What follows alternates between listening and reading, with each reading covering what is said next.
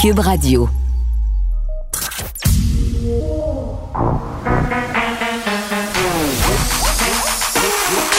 Elle a une opinion sur tous les sujets. Pour elle, toutes les questions peuvent être posées. Geneviève Peterson. Cube, Radio. Salut tout le monde, j'espère que vous allez bien. Bienvenue à cette émission.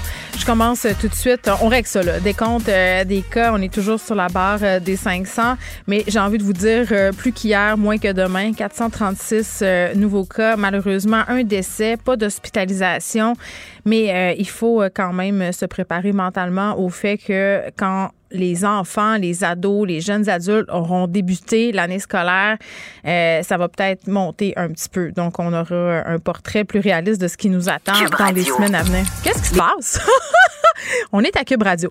OK, euh, on va se parler euh, de l'affaire Will Prosper, évidemment, qui fait beaucoup jaser aujourd'hui, qui était un candidat vedette, gros coup là, pour la mairesse Plante euh, quand elle a annoncé sa candidature dans Montréal-Nord. On le sait, Will Prosper, on l'a reçu à cette émission.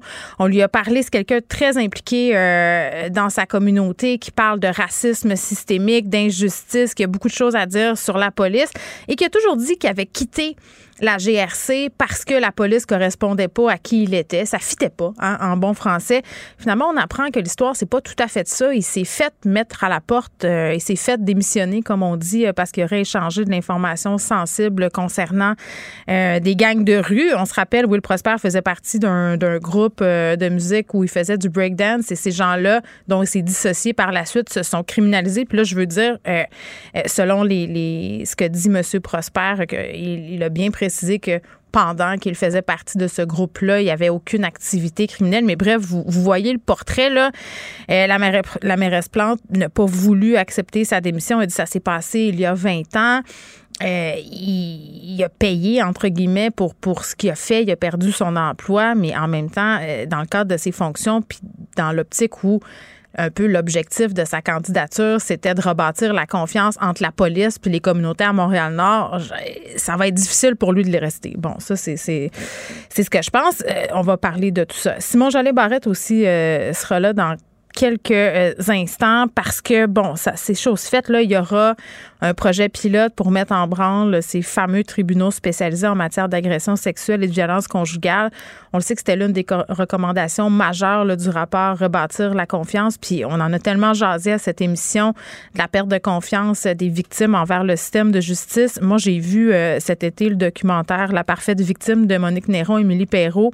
Euh, oui, ce documentaire-là fait face à des critiques méthodologiques, là, mais quand même, moi, ce que j'ai entendu de la bouche des victimes, là, pour euh, parler à des victimes quand même sur une base assez régulière, malheureusement, j'ai envie de dire, pour parler aussi à des acteurs du milieu qui œuvrent en violence conjugale, en violence sexuelle. J'ai je suis pas tombée en bas de ma chaise. Là. Ces témoignages-là vont exactement euh, dans le sens du rapport euh, rebâtir la confiance, c'est-à-dire les, les, victimes se sentent euh, souvent invalidées, se sentent jugées, se sentent remises en question et n'ont pas l'impression de faire partie du processus. Donc, j'aurais toutes sortes de questions pour M. Jolin Barrette. C'est une bonne nouvelle que ça arrive, les tribunaux spécialisés, mais combien de temps ça va prendre? Ça va être quoi la formation? Est-ce que ça va vraiment régler tous les problèmes? Est-ce que ça va mettre fin aussi aux vagues de dénonciation? qu'on connaît sur les médias sociaux? Euh, on va essayer de répondre à tout ça. Petit mot aussi euh, vers 14h35 euh, sur Impératif français. On va recevoir quelqu'un de ce regroupement-là qui a fait une publication Facebook qui fait beaucoup jaser à propos d'un livre de l'auteur Christophe Clavé où on critique le français anglicisé là, des jeunes. Ben oui, toujours les jeunes, avec un mime de Catherine Dorion et de Safia Nolin où, bon, elle parle en franglais. Là, les gens trouvent ça humiliant, trouvent, comprennent pas pourquoi on a utilisé l'image de ces deux personnalités publiques-là pour euh, cette problématique-là. Impératif français a répliqué, je vais être vraiment très, très curieuse d'avoir leur position sur, un, cette publication-là, et deux, euh, leur position euh, sur la langue française, parce que vous me connaissez, moi, j'ai pas de problème avec le fait de jouer avec la langue. Et bon, même si j'admets qu'il y a vraiment un très, très grand recul de la langue française, je ne pense pas que c'est en polissant la langue qu'on va y intéresser les jeunes. Cube Radio. Les rencontres de l'art. Nicole Gibaud et Geneviève Peterson. La rencontre Gibaud-Peterson. Salut Nicole. Bonjour Geneviève. Bon, parlons-en de cette bonne nouvelle. D'ailleurs, tu étais dans, dans, ce documentaire La victime parfaite auquel je faisais allusion juste avant euh, de, de, te parler. Euh, évidemment, je fais référence euh, aux tribunaux spécialisés en matière de violence sexuelle euh, et conjugale. Comment tu as réagi quand tu as su qu'on allait aller de l'avant avec ça et que ça allait être un projet pilote?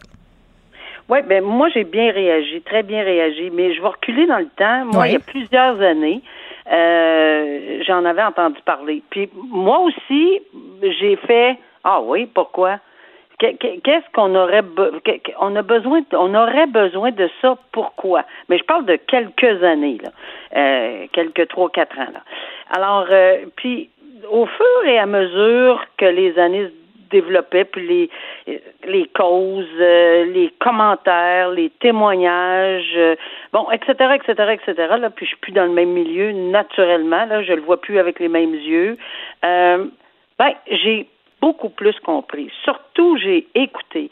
Alors, ce que je trouvais intéressant, c'est lorsque le comité sur rebâtir la confiance du public, a déposé son rapport que, qui, qui, qui est très bien fait, puis il y a 190 recommandations, etc. Mais oui. évidemment, tout tourne autour, puis le mot est clé, là, rebâtir la confiance du public dans l'administration de la justice. Alors, c'est, là, quand, quand j'ai tout bien saisi, tout bien compartimenté, tout bien regardé ceci, je me suis dit, bon, ben oui, ça peut être une très bonne idée. Puis moi aussi, j'ai été surpris, j'ai pas donné de punch dans, dans, dans le film documentaire, mais il y a une partie là où il y a un juge incroyable là, que j'ai entendu, là, puis j'ai fait, ah ben là, ça vient de me confirmer mm. Que oui, euh, que ça soit euh, policier, enquêteur, euh, euh, procureur, défense, couronne, etc., et magistrature, on en a tous à apprendre. Et, pourquoi pas? Et pourquoi pas rebâtir la confiance du public dans le système judiciaire? Parce qu'il est bafoué. On a des claques à gauche pas à droite tout le temps, tout le temps. Et souvent, c'est de l'incompréhension totale. Puis c'est sûr qu'un juge n'a pas le droit d'aller expliquer sa décision. Puis moi, je peux pas me mettre dans ses souliers parce que je me souviens très bien et je signe et je persiste à dire que le doute raisonnable, euh, c'est pas quelque chose de clair. Mm. Euh, même si c'est une notion juridique, pour en avoir discuté avec plusieurs juges, là, de mon côté encore aujourd'hui, dans des dossiers très médiatisés, même si on n'était pas assis sur le banc comme juge, il y en a qui ont dit ben non, moi je l'aurais trouvé coupable, il ou elle, euh, c'est sûr, comme clair comme l'eau de roche, doute raisonnable, ça s'appliquait pas pour moi dans ce cas-là. Fait que c'est c'est toutes des notions, à mon avis, qui c'est pas facile à expliquer là. Tu sais, quand même qu'on voudrait dire que c'est juridique, qu'on a toute la même formation, puis que le mot. Oui, puis les, les, mentalités changent là. Dans le documentaire, tu ça. faisais référence euh, à un juge euh, dont j'ai oublié le nom, un juge qui avait quitté finalement ses fonctions parce qu'il avait eu des propos un peu douteux sur une victime là. Euh, euh, oui, c'est ça, ça se passait dans une salle de bain. Il avait dit mais comment ça se fait que vous avez pas fermé les jambes? Tu sais, il avait vraiment été vilipendé pour ces propos là. finalement Énormément. Oui, puis il a suivi des formations, il a changé, puis il a vraiment changé son fusil d'épaule concernant les victimes d'agressions sexuelles. Donc, c'est la preuve que ça se peut. Et ce juge-là avait ces, ces pensées-là parce qu'il manquait de connaissances puis de formation en victimologie. Oui, en victimologie, en trauma, en comment du pourquoi et en tout ça. Puis c'est pas vrai qu'on connaît ça. Là. Je regrette là, ben mais oui. c'est pas vrai. Mm -hmm. Mais mais mais puis personne a la vérité absolue parce que personne a subi. Tu sais, des fois quand on dit ah oui je comprends. Euh, moi je me souviens, je donne une une parenthèse quand j'ai perdu mon père, les gens me disaient mes sympathies.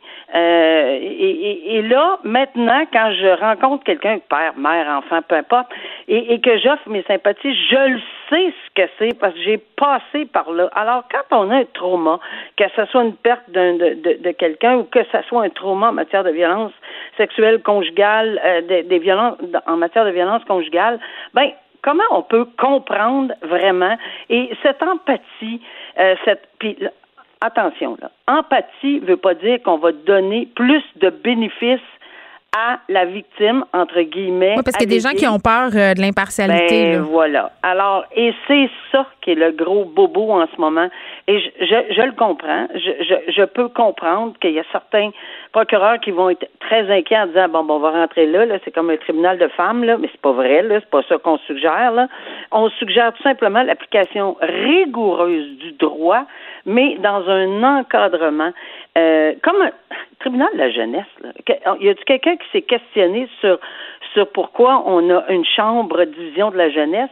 Parce qu'on peut pas mettre ces petits-enfants-là dans un contexte comme les autres. Ben, la même chose pour des victimes qui, dans le fond, alléguées, qui, dans le fond, c'est tellement privé, c'est tellement difficile, c'est tellement eh, J'en ai entendu des vols à l'étalage, des vols à main armée, j'ai entendu toutes sortes d'affaires, mm. Eh, des, causes dans toutes sortes, mais de, d'entendre des causes en matière de violence conjugale ou d'agression sexuelle, c'est, on est mal. Je, je gigotais sur le banc parce qu'on est mal à l'aise. Il y a du monde qui écoute ça, la greffière. Oui, il y a du huis clos qui est demandé des fois ou des paravents ou peu importe. Mais mais on sent le malaise. Donc, peut-être que c'est bon pour tout le monde de comprendre ces gros, ces gros malaises et de comprendre la psychologie en arrière de tout ça. Alors, moi, je trouve que c'est, faut vraiment avoir une ouverture d'esprit, puis de le voir pour le futur. On a, il faut accepter que ça a changé. Tu l'as dit on a évolué. Il n'y avait pas mis tout, là. Euh, c'est pas vrai, là. Et, ça ne veut pas dire qu'on dit on vous croit. Moi, je suis pas du tout de ce genre-là. Là. Moi, une victime alléguée vient dire j'ai été violée ou j'ai été agressée et je me tournerai pas dans les médias pour dire je la crois. Non, ce n'est pas ma formation et je ne croirai pas quelqu'un sur parole. Je ne douterai pas non plus. Je vais juste vouloir avoir le contexte, puis évidemment, comme juriste, l'ensemble de la preuve. Mais je veux pas mettre en doute ce que cette personne-là dit.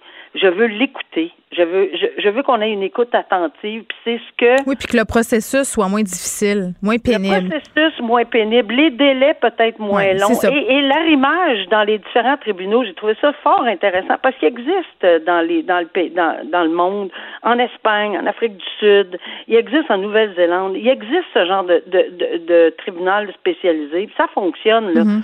Et, et avec les autres euh, tribunaux, tribunal de la famille, la chambre de jeunesse, euh, les, les, droits des enfants, aller voir euh, est-ce que c'est un parent qui, qui, qui, représente un danger, ok peut-être pour la mère, pas pour l'enfant, pour les deux, comment? Est-ce qu'on on peut se parler, est-ce qu'on peut?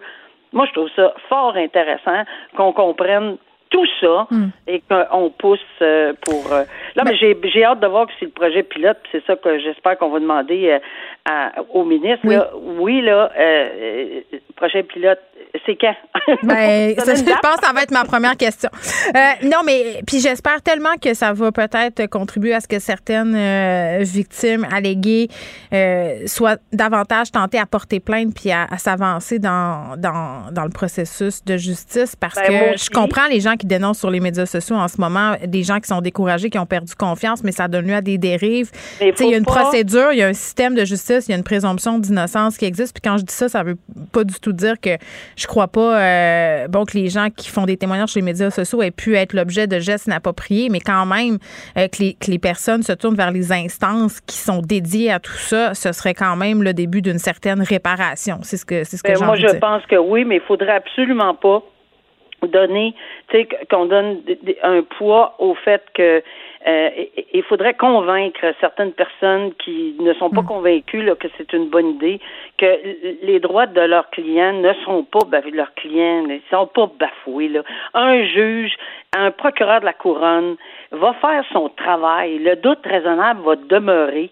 C'est, c'est, c'est, j'entendais des gens dire ah ben là ça n'a pas de bon sens, faut faire un renversement de faire d'autres preuves. Non, c'est pas de même, ça marche. T'es présumé innocent.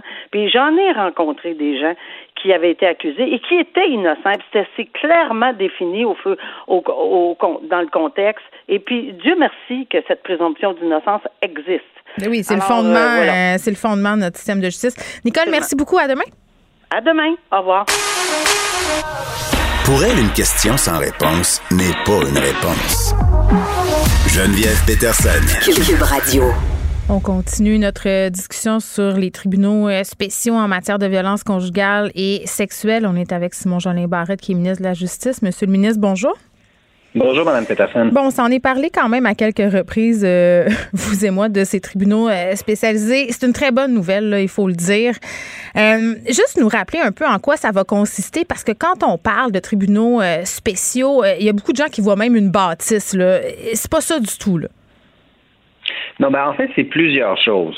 Euh, dans le fond, il y, a, le tribunal spécialisé, la cour avec des rôles dédiés pour les victimes d'agressions sexuelles, de mm-hmm. violences conjugales, mais c'est aussi tout l'accompagnement. Donc, à partir du dépôt d'une plainte à la police jusqu'à la sentence de l'accusé s'il est reconnu coupable, il faut accompagner la victime à travers le processus judiciaire. Et vous savez, moi, comme ministre de la Justice, un des éléments qui, euh, qui, qui, qui, qui, soulève un enjeu chez moi, c'est le fait lorsque j'entends que les Québécois et les Québécoises n'ont pas confiance dans le système de justice. Mm-hmm. Alors, je veux m'assurer que toute victime d'agression sexuelle ou de violence conjugale n'hésite pas à dénoncer et fasse confiance au système. Et je pense qu'on doit moderniser le système. Il doit y avoir un changement de culture pour que le système de justice soit centré sur la personne victime.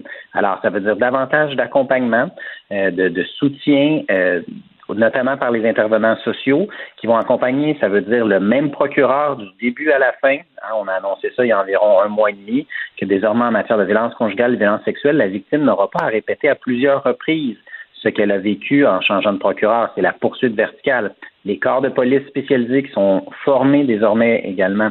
Alors, c'est vraiment un accompagnement tout au long du processus judiciaire pour que la victime se sente à l'aise dans le système de justice.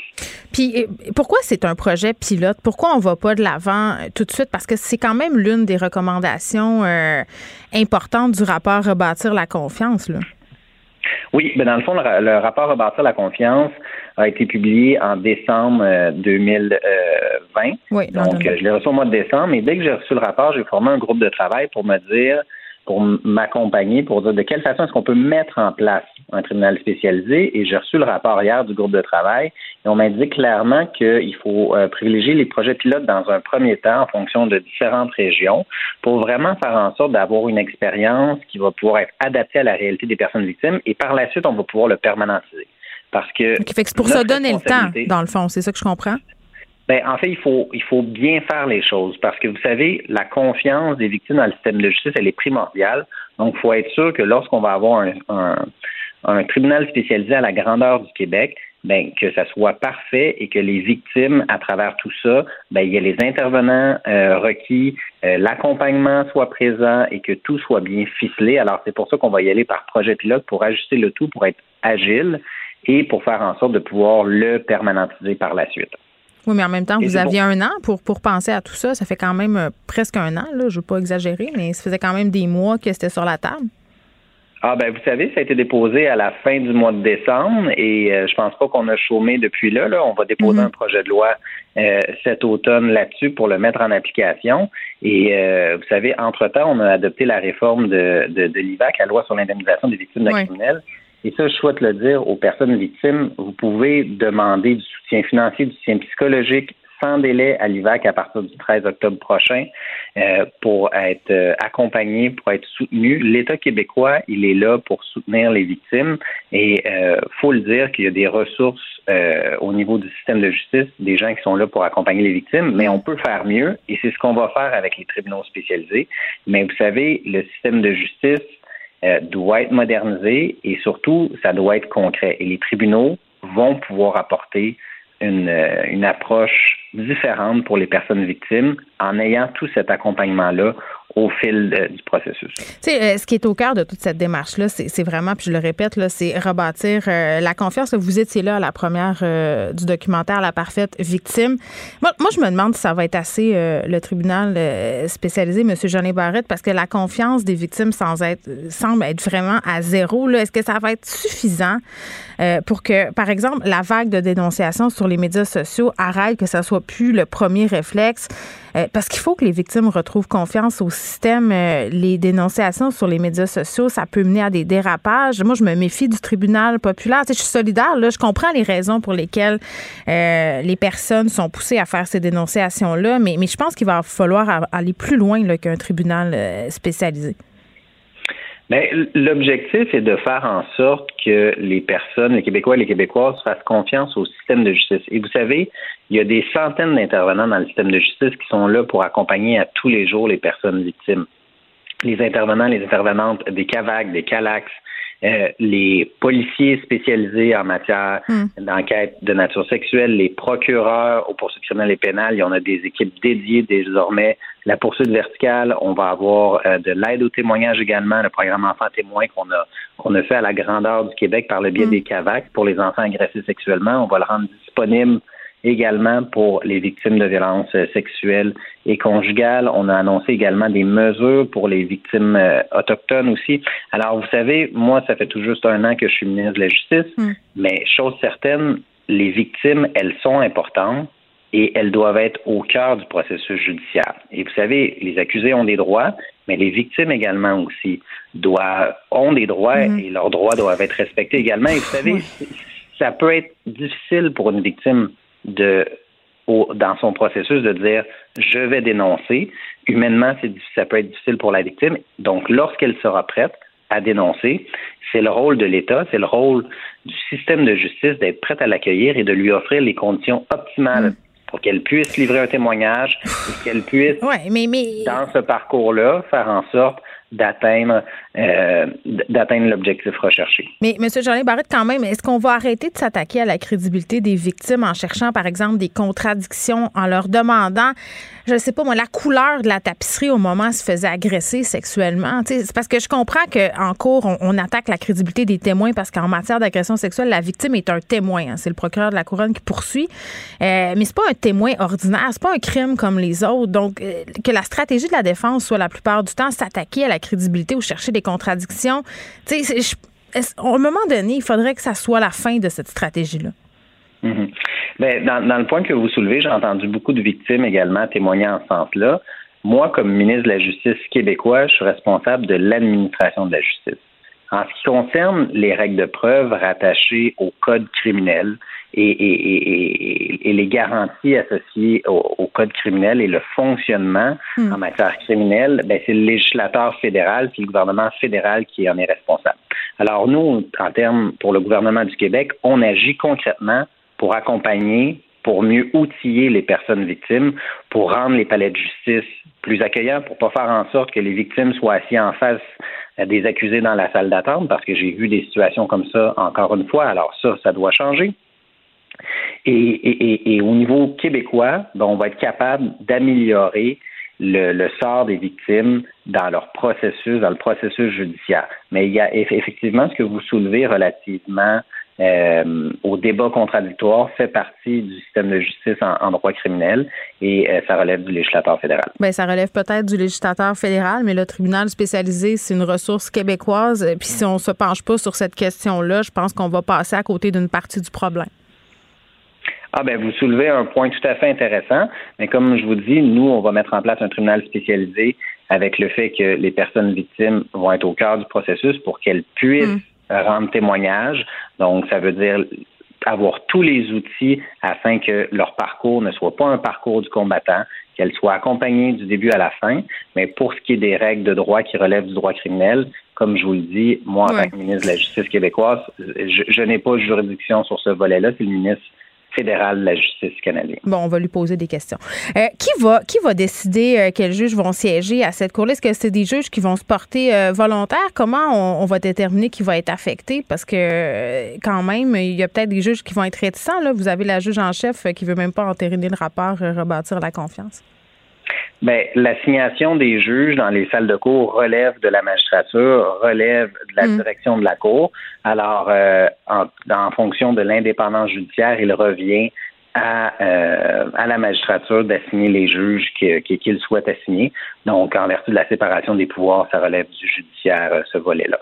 Mais pourquoi la juge en chef refuse d'entériner le rapport, M. Jeannin Barrette, selon vous? Parce que c'est quand même un message fort, là. Ben, écoutez, pour moi, ce qui est clair, c'est qu'on doit tous, tous les acteurs du système de justice, on doit travailler en collaboration pour la mise en place d'un tribunal spécialisé qui va comprendre euh, tout l'accompagnement pour les victimes, puis incluant la mise en place euh, du tribunal. Donc, euh, moi, je suis vraiment en mode solution et je, je il faut travailler dans l'intérêt des victimes. Et c'est ce qu'on va faire. Et euh, je vais travailler avec tous les acteurs du système de justice pour faire en sorte de moderniser euh, le système. Oui, mais moi, quand je regarde ça comme citoyenne, qu'une juge en chef ne veulent pas entériner ce rapport-là, je, trouve, je me dis même si les juges veulent pas l'entériner, je, trouve que ça envoie un, message assez contradictoire. C'est quoi votre relation avec Mme Rondeau? Êtes-vous en chicane? Non, pas du tout, pas du tout. Comme je vous le dis, moi, je travaille avec tous les acteurs du système de justice. Euh, cependant, je suis pas sûre qu'elle nous répondrait la même affaire. en, ma qualité de ministre de la Justice du Québec, ouais. Ma, mon devoir, c'est de faire en sorte que les Québécois et les Québécoises aient confiance dans leur système de justice. Hmm. Et je pense, et le gouvernement du Québec pense, que ça passe par l'instauration d'un tribunal spécialisé. Comme hmm. nous l'a recommandé un comité transpartisan, un comité d'experts en matière de violence sexuelle et de violence conjugale. Il y a beaucoup de victimes qui ont été agressées sexuellement, qui sont venues raconter à ce comité-là ce qu'elles ont vécu à travers le système de justice. Et elles ont amené des pistes de solutions. Et une des recommandations les plus importantes de ce rapport-là, c'est justement l'instauration d'un tribunal spécialisé. Alors, c'est pour ça que je vais de l'avant. Et, moi, Mme Pedersen, vous pouvez être certain que j'ai l'intention de déposer le projet de loi et travailler avec tout le monde pour que ça voit le jour rapidement mm. dans les meilleurs délais. Parce qu'à tous les jours, vous savez, il y a des personnes victimes qui, euh, qui sont là et je pense que c'est notre devoir de les accompagner, de les soutenir. Et je crois que le tribunal spécialisé et l'accompagnement qui va être donné dans le cadre de ce tribunal-là va permettre d'améliorer le sort des victimes. Euh, une dernière question, euh, Monsieur Jolin Barrette, puisque plusieurs personnes, je voyais ça passer sur les médias sociaux euh, ce matin, puis je trouve ça dommage, là, des personnes qui, ont peur que ça compromette l'impartialité du tribunal, que ça donne une image, en fait, en faveur des victimes, ce tribunal spécialisé-là. Je pense qu'il y a comme une opération de com à faire là, pour expliquer aux gens que ça sera pas ça. Là. Non, pas du tout. Tous les droits des accusés seront garantis. Le tribunal est impartial. Ça va toujours demeurer ainsi, mais la question de mettre en place un tribunal adapté à la réalité des personnes victimes, ben c'est normal qu'on modernise la justice mais ça ne veut pas dire que les accusés n'auront moins de droits. Toutes les garanties procédurales vont être respectées. La présomption d'innocence va être respectée. La notion de hors de tout doute raisonnable hmm. va être en place également. Alors, euh, moi, je crois qu'il faut vraiment regarder ça sous qu'est-ce qu'on peut faire pour améliorer euh, le, le, parcours des victimes à l'intérieur. Il y a des difficultés, il faut l'améliorer et c'est ce qu'on annonce aujourd'hui qu'on va l'améliorer. Merci euh, Simon Jeannet Barrette qui est ministre de la Justice. On parlait évidemment de la mise en place de ces tribunaux spécialisés en matière de violence conjugale et sexuelle. Geneviève Peterson. Une animatrice pas comme les autres. Cube Radio. Ça va, Vincent? T'as pas trop bizarre avec ton micro? T'es bas, bas, Oui, mais ils ont raccourci les, euh, les pieds de micro et là, il est vraiment pas de ma taille. il anime dans la position chien tête bête. je suis accoupi. accoupi. Je vais avoir besoin d'Advil euh, plus, tard aujourd'hui. Des Robax à 7 euh, platine, voire même, si je me fie à ta posture actuelle. On revient sur l'affaire Will Prosper qui fait... Écoute, c'est vraiment dommage. C'est pas sans rappeler ce qui s'est passé avec Aline Nestor, des candidats vedettes. dans le cas d'Aline Nestor, qui avait été amené par l'équipe de Denis Coderre. Très rapidement, dans la foulée de l'annonce, euh, euh, on apprend bon, qu'il y a des accusations de violence conjugale. Will Prosper, euh, c'est par rapport à son passé dans la GRC il n'aurait pas tout à fait dit la vérité. Non, il faut se rappeler qu'il y a beaucoup d'éléments là-dedans. Will Prosper, c'est qu'il a quand même souvent parlé de son passage dans la GRC comme un élément, un moment marquant dans sa vie où il s'est rendu compte que ça ne lui convenait pas, euh, que c'est entre autres ce milieu-là qui a fait qu'il dit ben non, moi je vais plutôt me concentrer sur euh, le travail communautaire. D'ailleurs, il l'a fait pendant des années. Là. Puis on lui enlève pas ça, fait du travail de terrain très important. Mais euh, la raison de son départ à la GRC, il disait que c'est un peu ça, c'était pas fait pour lui, puis il préférait le communautaire, passion pour le cinéma aussi. Mm. Finalement, hein, on se rend compte que c'était euh, ben, même plus romancé. C'était pas ça la véritable raison. Euh, Will Prosper, qui a donc travaillé dans les années 90, fait 99, euh, il a effectué des recherches sur trois individus dans le système concernant des suspects potentiels de meurtre, qui sont bon des gens qu'on comprend qu'il connaissait. Ça amène, il faut quand même saluer, c'est déjà les systèmes des années 90, là, mais quand tu fais une recherche du genre, le, les enquêteurs au dossier à Montréal, ça levait un flag. Et là, tu peux dire pourquoi il y a un, enquêteur au Manitoba Ouais. qui recherche sur mon cas de meurtre, elle lui, elle lui fait un appel, puis là, il explique que c'est parce qu'il il y avait du temps, Il puis était il était curieux. tout simplement, et que c'était un ami d'enfance. Et là, l'enquêteur est un peu inquiet, il dit, ben là, contacte-les pas pour leur dire ça. Euh, déclenche quand même, appelle la GRC pour faire une enquête, puis on se rend compte que tout de suite après, euh, quelques minutes après avoir fait sa recherche, il a appelé chez lui un des suspects. Euh, Puis juste pour faire un, un- un peu de contexte, c'est parce qu'ils étaient dans le même groupe. Ils faisaient du breakdance euh, et tout ça. euh, C'est pour groupe Dope connaissaient- Squad qui Oui. n'était pas criminalisé à ce moment-là. Ça, il dit c'était on dansait puis c'est de la Ouais. musique. Euh, groupe qui s'est criminalisé par la suite, mais c'était ce, Ouais. ce même groupe-là. là. Euh, bon. On s'entend que ça paraît bien mal. La mairesse Plante euh, réagit euh, à tout ça. On a un extrait. Ben écoutez, euh, Will Prosper euh, a définitivement commis une erreur euh, il y a 22 ans. Euh, il a admis cette erreur-là. Il a perdu son emploi. En même temps, c'est important de, noter qu'il n'y a pas eu de poursuite judiciaire, aucun casier non plus. Euh, alors pour moi, la candidature de Will Prosper ne se limite pas à ce qui s'est passé il y a 22 ans. Je ne veux pas le minimiser, mais je pense que quand on regarde tout le travail, son implication, la capacité qu'il a à, mobiliser, à donner de l'espoir au monde, c'est important ça aussi. Donc oui, il y a cette erreur qu'il a fait le 22 ans et qu'il a admis et pour lequel il a perdu sa job. Maintenant, je pense qu'on veut, euh, je réitère ma confiance envers euh, Will Prosper pour amener les changements qui sont absolument nécessaires à Montréal-Nord. Il y a tellement de choses euh, Oui. à dire. Non, mais pour vrai, parce que euh, s'il avait pas menti sur les- les- le contexte de son départ, premièrement, euh, ça serait beaucoup. Tu sais, s'il s'était avancé en, en- en annonçant euh, ce qu'il avait fait, ce serait différent. Une erreur. Tu sais, il- Parler d'une erreur, c'est faux. Dire aussi qu'il a, qu'il a admis, c'est plus, c'est à Ben, moitié faux parce que, ben c'est ça. Il a admis qu'il avait fait une recherche, mais, mais pas admis, il- la- la- la- disons l'importance de, cette- de, de la gravité. On l'a vu dans l'enquête de la GRC. Et faut dire une, euh, euh, dire que c'est une erreur. Là. Mettons, euh, on peut en comprendre que des politiciens plus jeunes ont fait des erreurs. On peut penser à même si tu as commis un petit larcin là, à 17 ans, là, puis là tu es rendu à il s'est fait 50 ans. à fumer du pot. C'est ça. chose, Mais là, c'est un, bon, c'est un, dossier qui touche directement au sujet de l'heure à Montréal, la sécurité, les dossiers d'armes à feu, de gangs de rue, et c'est lui-même qui souhaite le définancement de la police. Donc, ça le place euh, sérieusement, euh, ben, disons, ça embête assurément le public sur la confiance qu'on peut avoir L'éthique personnelle aussi de cette personne-là. Puis quand ton, ton casting, entre guillemets, c'est celui de rebâtir les ponts entre la police et les communautés à Montréal-Nord. Ce lien-là, semble- il est brisé. Ben, Euh, et il faut dire, Mme Plante dit, ah, il n'y a pas eu d'accusation, euh, il y a pas il y a un dossier vierge. C'est pas en politique, c'est pas ça. Là. Je comprends, il n'a pas été reconnu au criminel, ça l'empêche pas de travailler au communautaire, de travailler dans ce qu'il veut. Mais là, c'est une candidature politique où il faut que, tu, m- que les gens aient confiance en toi, donner euh, l'apparence de justice, l'apparence de, de confiance, surtout dans des cas de sécurité publique en ce moment.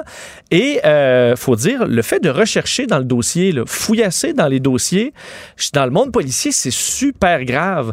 Euh, tu commences pas à fouiller. Si tu vois une pla- la plaque de ton voisin, tu veux savoir c'est quoi son nom, les policiers vont pas chercher parce que ça laisse des traces et au contraire, tu apprends ça dès le début dans la formation que c'est c'est jamais là, tu commences pas à te promener dans les dossiers de tout le monde Oui, pour, pour- voir qui est accusé voir, de ouais, meurtre. ouais. Hey, j'ai une vieille une blonde, mon ancienne blonde au primaire là est rendue euh, qu'est-ce qu'elle fait? Ah ouais, elle a été arrêtée pour une je vais aller fouiller dans son dossier. On fait pas ça. C'est très clair et il avait pas 15 ans, c'est un employé de la GRC, donc un adulte. Alors ça ça augmente en gravité. Et moi, là c'est dur de qualifier ça d'erreur de jeunesse, là, effectivement. tout à fait. Donc là, il y a- la, la confiance de la population est brisée. À mon avis, euh, c'est un dossier qui finalement euh, va se terminer par son départ. là. Valérie Plante dit avoir refusé son offre de quitter, mais lui, il n'est pas obligé de. C'est pas parce que Valérie Plante te dit non, quitte pas qu'il peut pas quitter. Là.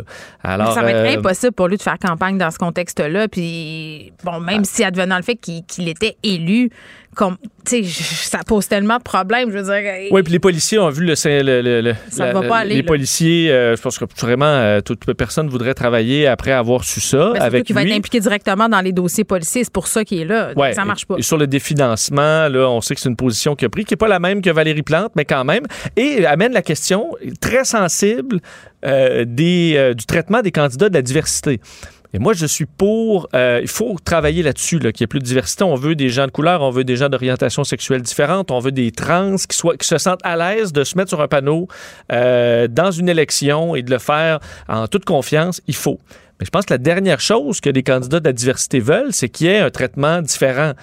Et euh, je pense que n'importe quel background ou candidat en ce moment qui aurait ce genre de dossier-là, ben, on l'exclurait. Parce que là, j'essaie de penser, je dis, une personne blanche, souvent on nous dit, ah, mais ce serait différent.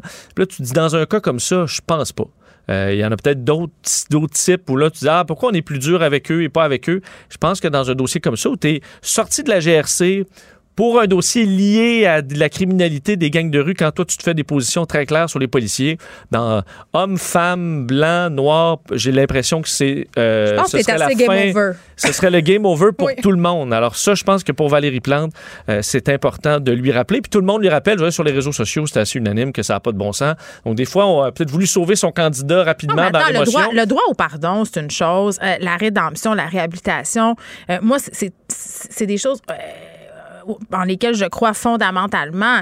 Euh, S'il y avait officier, par exemple, dans un autre secteur d'activité en politique, ça aurait peut-être été Ben oui. possible. Mais là, le- le pro- la problématique, c'est qu'il travaillerait Ben, en lien avec des questions policières. Fait que ça marche pas. Si tu as commis une ça. petite fraude, admettons, à 25 ans, mais qu'on te, te, On te place les clés comme, de la euh, Banque mondiale. Ben, c'est ça. Je vais dire, ah, mais c'est pas si grave, c'était il y a plein d'années, c'était pas une grosse fraude. Ouais, mais c'est une fraude. Là. On t'envoie, tu, tu vas ça. devenir. euh, bon, donc, ce, ce- genre de Si tu dossier-là, torturé clairement. des lié- animaux, tu deviens pas gardien de zoo. Exactement. Exactement. bon. Euh, Est-ce que le docteur euh, Arruda est trop déprimant? Oui, je voulais, euh, je voulais Moi, je répliquer à notre un petit soleil. Ben, un vrai soleil, Arruda. mais j'écoutais, euh, je, je- je lisais d'ailleurs l'article j'écoutais Richard Martineau aujourd'hui, notre collègue. Puis Richard, je lui disais quand j'étais son chroniqueur, euh, c'est des montagnes russes d'émotions. Comme tout le monde, il représente bien le fait que des fois on est positif sur la COVID, on dit on va s'en sortir, ça va bien aller. D'autres jours, on dit on, ça ira jamais bien.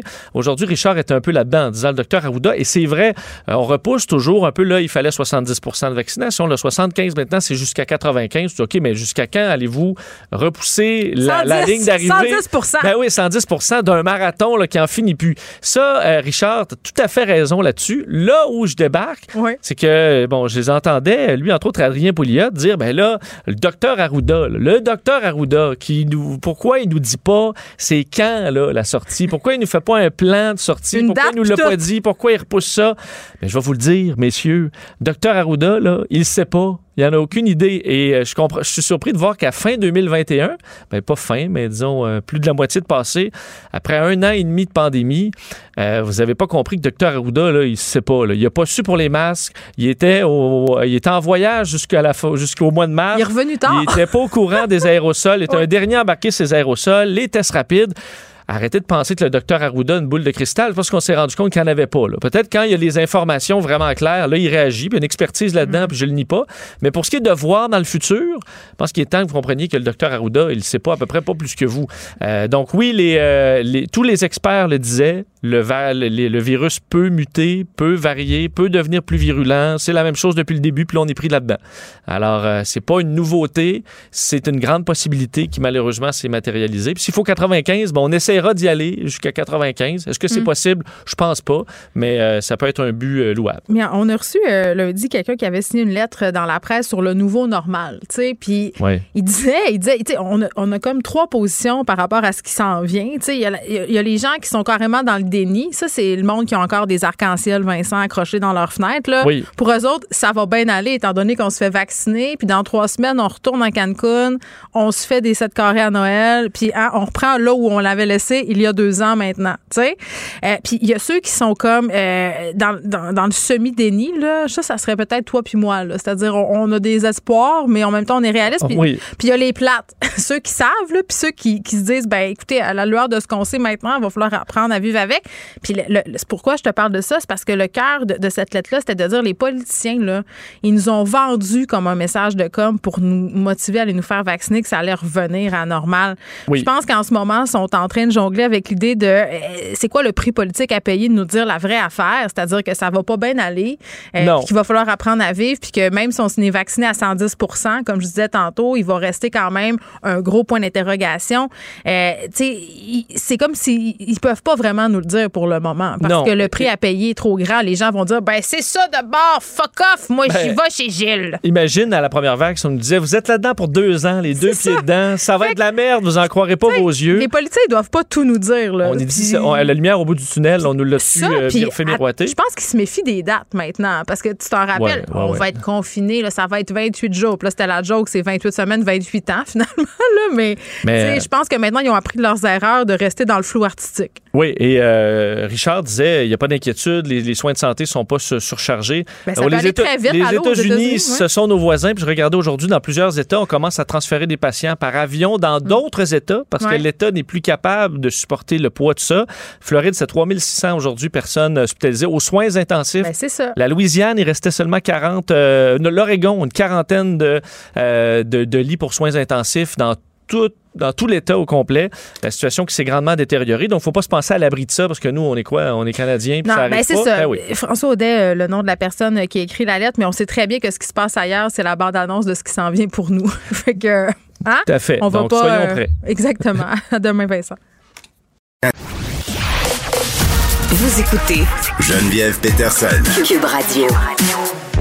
Hey, je sais pas euh, si ça vous fait ça vous aussi. Là. Vous rappelez-vous quand on nous a annoncé qu'on pouvait avancer notre deuxième dose de vaccin, on nous disait bon, ben, on prendra pas de rendez-vous la fin de semaine parce que le système doit faire une mise à jour. C'est-à-dire que pendant qu'on vous devance votre rendez-vous, on doit annuler celui que vous auriez normalement eu euh, plus tard. Moi, le mien était, euh, était supposé être euh, le 21 août. Euh, évidemment, euh, j'ai eu ma deuxième dose euh, au mois de juin. Euh, je crois. Oui, c'est ça, juin. Et là, euh, j'arrête pas d'avoir des, des messages de Clic Santé comme quoi il faut pas que j'oublie mon rendez-vous euh, de deuxième dose samedi. Je suis curieuse de savoir euh, si vous aussi, votre rendez-vous de deuxième dose euh, a l'air d'être maintenu là, parce que ça empêche des disponibilités. Là, je comprends que ça se bouscule pas au portillon au stade olympique pour se faire vacciner. Mais je pense qu'il y a des petits problèmes au niveau du site de Clic Santé. On revient sur l'affaire Pascal Nadeau parce qu'évidemment, ça continue de faire jaser. Là, la directrice de l'information est, sortie pour dire que tout avait été fait dans les règles de l'art. Radio-Canada qui a émis des communiqués laconiques là, pour dire que, bon, euh, tout ça avait suivi les normes euh, du travail. Bref, je vous ferai pas le topo. Là. Euh, mais la question qu'on se pose quand même, c'est est-ce que l'animatrice Pascal Nadeau a été gardée dans le noir concernant cette plainte faite contre elle à Radio-Canada? Puis c'est quoi les perceptions aussi? Parce que c'est beaucoup une question de perception dont on a jasé hier. Est-ce qu'on perçoit différemment les comportements au travail des femmes versus euh, ceux des hommes? Martine Delvaux a fait un statut Facebook super euh, intéressant à ce sujet-là. Martine, que vous connaissez, qui est prof à l'UQAM, euh, écrivaine et autrice du livre Le Boys Club. Martine est là. Salut. Allô, ça va bien? Oui, ben je- oui, ça va bien. euh, euh, écoute, je, je- je trouvais ton, ton statut euh, intéressant parce que ça faisait euh, écho à beaucoup de discussions de corridors là, qu'on a depuis que s'est passée cette histoire-là avec euh, Pascal euh, Nadeau, qui, en fait, tu le soulignes, n'est pas la seule à se faire accuser. puis je, souligne quand même qu'on sait rien là, concernant Ben non. Pascal Nadeau. Ce ne sont que des murmures et des rumeurs, donc restons prudentes. Mais concernant la toxicité des femmes au travail, les femmes qui sont en relation de pouvoir, par exemple, qui sont à la tête d'une émission, qui sont des patrons, euh, qui sont euh, même, tu sais, je- peux penser à Geneviève Guilbeault, là, c'est pas aller si loin que ça, mais Ouais. elle s'est fait reprocher d'être, entre guillemets, une femme de fer, là. Oui, oui, oui, tout à fait. Puis ça, ben, depuis longtemps, on pense à Margaret Thatcher, où il y a des, bon, il y a des espèces de têtes d'affiche de, de, de ces stéréotypes-là qu'on colle euh, sur la peau des femmes. Mais on peut penser à Tamara Termitus, qui était à la tête de la commission des droits de la personne. On peut penser à Kamala Harris, ce qui est en train de se passer en ce moment, où on l'accuse de maintenir un climat toxique au travail. Tu sais, il y a un moment où, moi, je, comme tu, comme tu fais bien de le préciser, on ne sait pas ce qui s'est passé. Euh, mais clairement, même Pascal Nadeau ne le sait pas. Puis dans, dans, souvent, dans ces cas-là, l'enquête, elle n'est pas révélée à la personne qui est accusée. Donc moi, c'est ce que je voulais souligner, c'est que d'une part, elle-même ne le sait pas.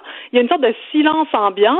Puis après, sans qu'on sache ce qui s'est passé, puis sans, sans prendre position pour ou contre Pascal Nadeau, là, moi, c'était pas ça, mon statut avait pas ce- cet objectif-là. Non, c'était le point de départ, là. s'interroge. Ouais, c'est ça. Je voudrais qu'on se pose la question du est-ce qu'on n'est pas en train de euh, d'avoir des billets, enfin, de mettre en œuvre des billets euh, qui ont à voir avec la perception qu'on a des genres euh, des genres sexués? C'est tout. S'interroger par rapport à ça. Ben oui, parce que hier, euh, je me faisais la réflexion suivante, puis j'étais loin d'être la seule. Je me disais, on a aussi la présomption selon laquelle c'est impossible qu'une femme soit pas fine. Parce qu'on là, euh, on a en tête, bon, euh, les femmes, c'est doux, les femmes, c'est gentil, euh, les femmes, ça a moins tendance à être toxique, mais ça, c'en est un, un biais. Ben, c'en est un biais. Puis tu sais, je vais être claire, là, moi, je suis pas pour le bullying. Si quelqu'un a été euh, intimidant dans son milieu de travail, je mm. pense que ça doit être reproché. Je pense qu'on a on a changé de culture. Là. Ce, comportement, peu importe qui le qui en était le sujet, là, euh, qui visait à intimider un subordonné pour lui faire faire le travail, ça ne passe plus. Fait que moi, je suis contre ça, là, je vais être claire. Mais à un moment donné, je me demande, est-ce qu'on est capable de, de, euh, de faire la part des choses? Est-ce qu'un comportement qui est associé à quelqu'un qui, bon, qu'on identifie comme un homme, euh, va être interprété positivement alors qu'il va être interprété négativement si c'est une femme. Et il ne s'agit pas de, de, dans ce cas-là, de pardonner, mettons, de laisser passer quelque chose d'inacceptable. C'est juste que euh, un enthousiasme ou, ou une, une, parole, mettons, une femme parle fort, elle est exubérante, elle, mm. elle, prend la place durant une réunion. Est-ce que dans son cas, ça va être vu comme prendre trop de place alors que si c'était une voix dans la bouche d'un homme ou de quelqu'un identifié comme homme, on va le permettre parce que c'est vraiment un signe d'autorité, d'intelligence, de confiance en soi, donc des qualités. C'est ce genre d'affaires-là, mais ça peut faire boule de neige. Ça peut vite donner lieu à des, à des mauvaises lectures ou à des mésinterprétations. Et c'est ça qui m'intrigue. C'est, ça que je voudrais qu'on interroge. Ben, euh, je pense que, puis là, euh, peut-être que ça te fera pas plaisir, là, mais pour une fois, euh, tu dis la même chose que Mathieu Bocoté dans, sa, dans sa chronique. non, mais comme quoi, ça se peut, là, parce que j'ai trouvé intéressante sa, sa chronique à, Mathieu aujourd'hui où il disait qu'on, qu'on était dans, dans une névrose un peu anti-autorité qui frappe vraiment plus durement euh, les femmes, tu sais. Mais on moi, je suis pas. C'est là qu'on n'est pas d'accord. C'est-à-dire que moi, je vais pas là-dedans. Je répète, je suis contre ce comportement-là. Donc, je suis pas d'accord avec un comportement autoritaire. Je pense qu'il y a des moyens de travailler ensemble sans euh, agir de manière extrêmement euh, sur-autoritaire. Ah, bien sûr. Oui, il y a des, il y a des, il y a des modèles de gestion qui doivent changer. Ça, ça, on est à la même place, Martine, mais je pense que ce qu'on veut tous dire, en fait, c'est que notre perception d'un comportement X n'est pas la même si le comportement émane d'un gars en position d'autorité ou d'une femme. Ça, je pense que c'est assez clair, là. En fait, c'est même pas que, que, ce comportement serait d'emblée autoritaire, c'est que le, la gestuelle corporelle, le ton de voix va être interprété autrement parce mm. que c'est un homme ou une femme. C'est même avant qu'on lui attribue euh, que c'était un geste d'autorité, si tu veux. Mm. C'est vraiment dans le micro euh, dans le micro-comportement, en fait, dans les petites choses auxquelles on pense pas, mais qui tout d'un coup peuvent euh, s'additionner. Fait que moi, je pense pas qu'on est dans un climat euh, terrible, on peut plus rien dire, on peut plus rien faire, puis là, ben c'est les jeunes fragiles qui mènent le monde, et puis à cause d'eux, ben là, tu sais, il y a plus d'autorité.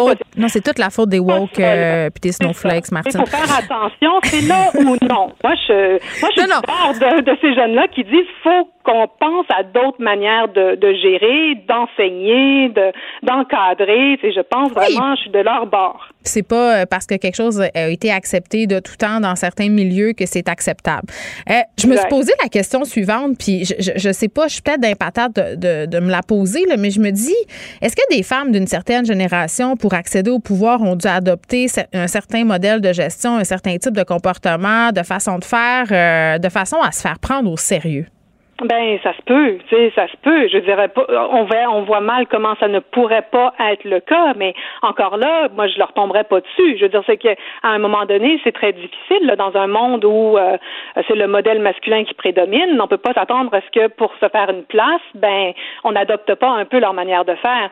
Je l'excuse pas, mais je le comprends. Je hmm. comprends qu'on en soit là. Ben Et même au-delà de ça, tu sais, c'est même avant qu'elle ouvre la bouche, la femme, là, si elle est en position d'autorité, si elle est à la tête d'une commission ou à la tête d'un bureau, ou elle est chef de bureau ou chef de pupitre, dès qu'elle est chef, est-ce qu'on est, est-ce que peut-être on n'est pas déjà dans une méfiance? Est-ce que peut-être qu'il n'y a pas déjà quelque chose là qui va, qui, est difficile à avaler, hmm. même avant qu'elle ait ouvert la bouche.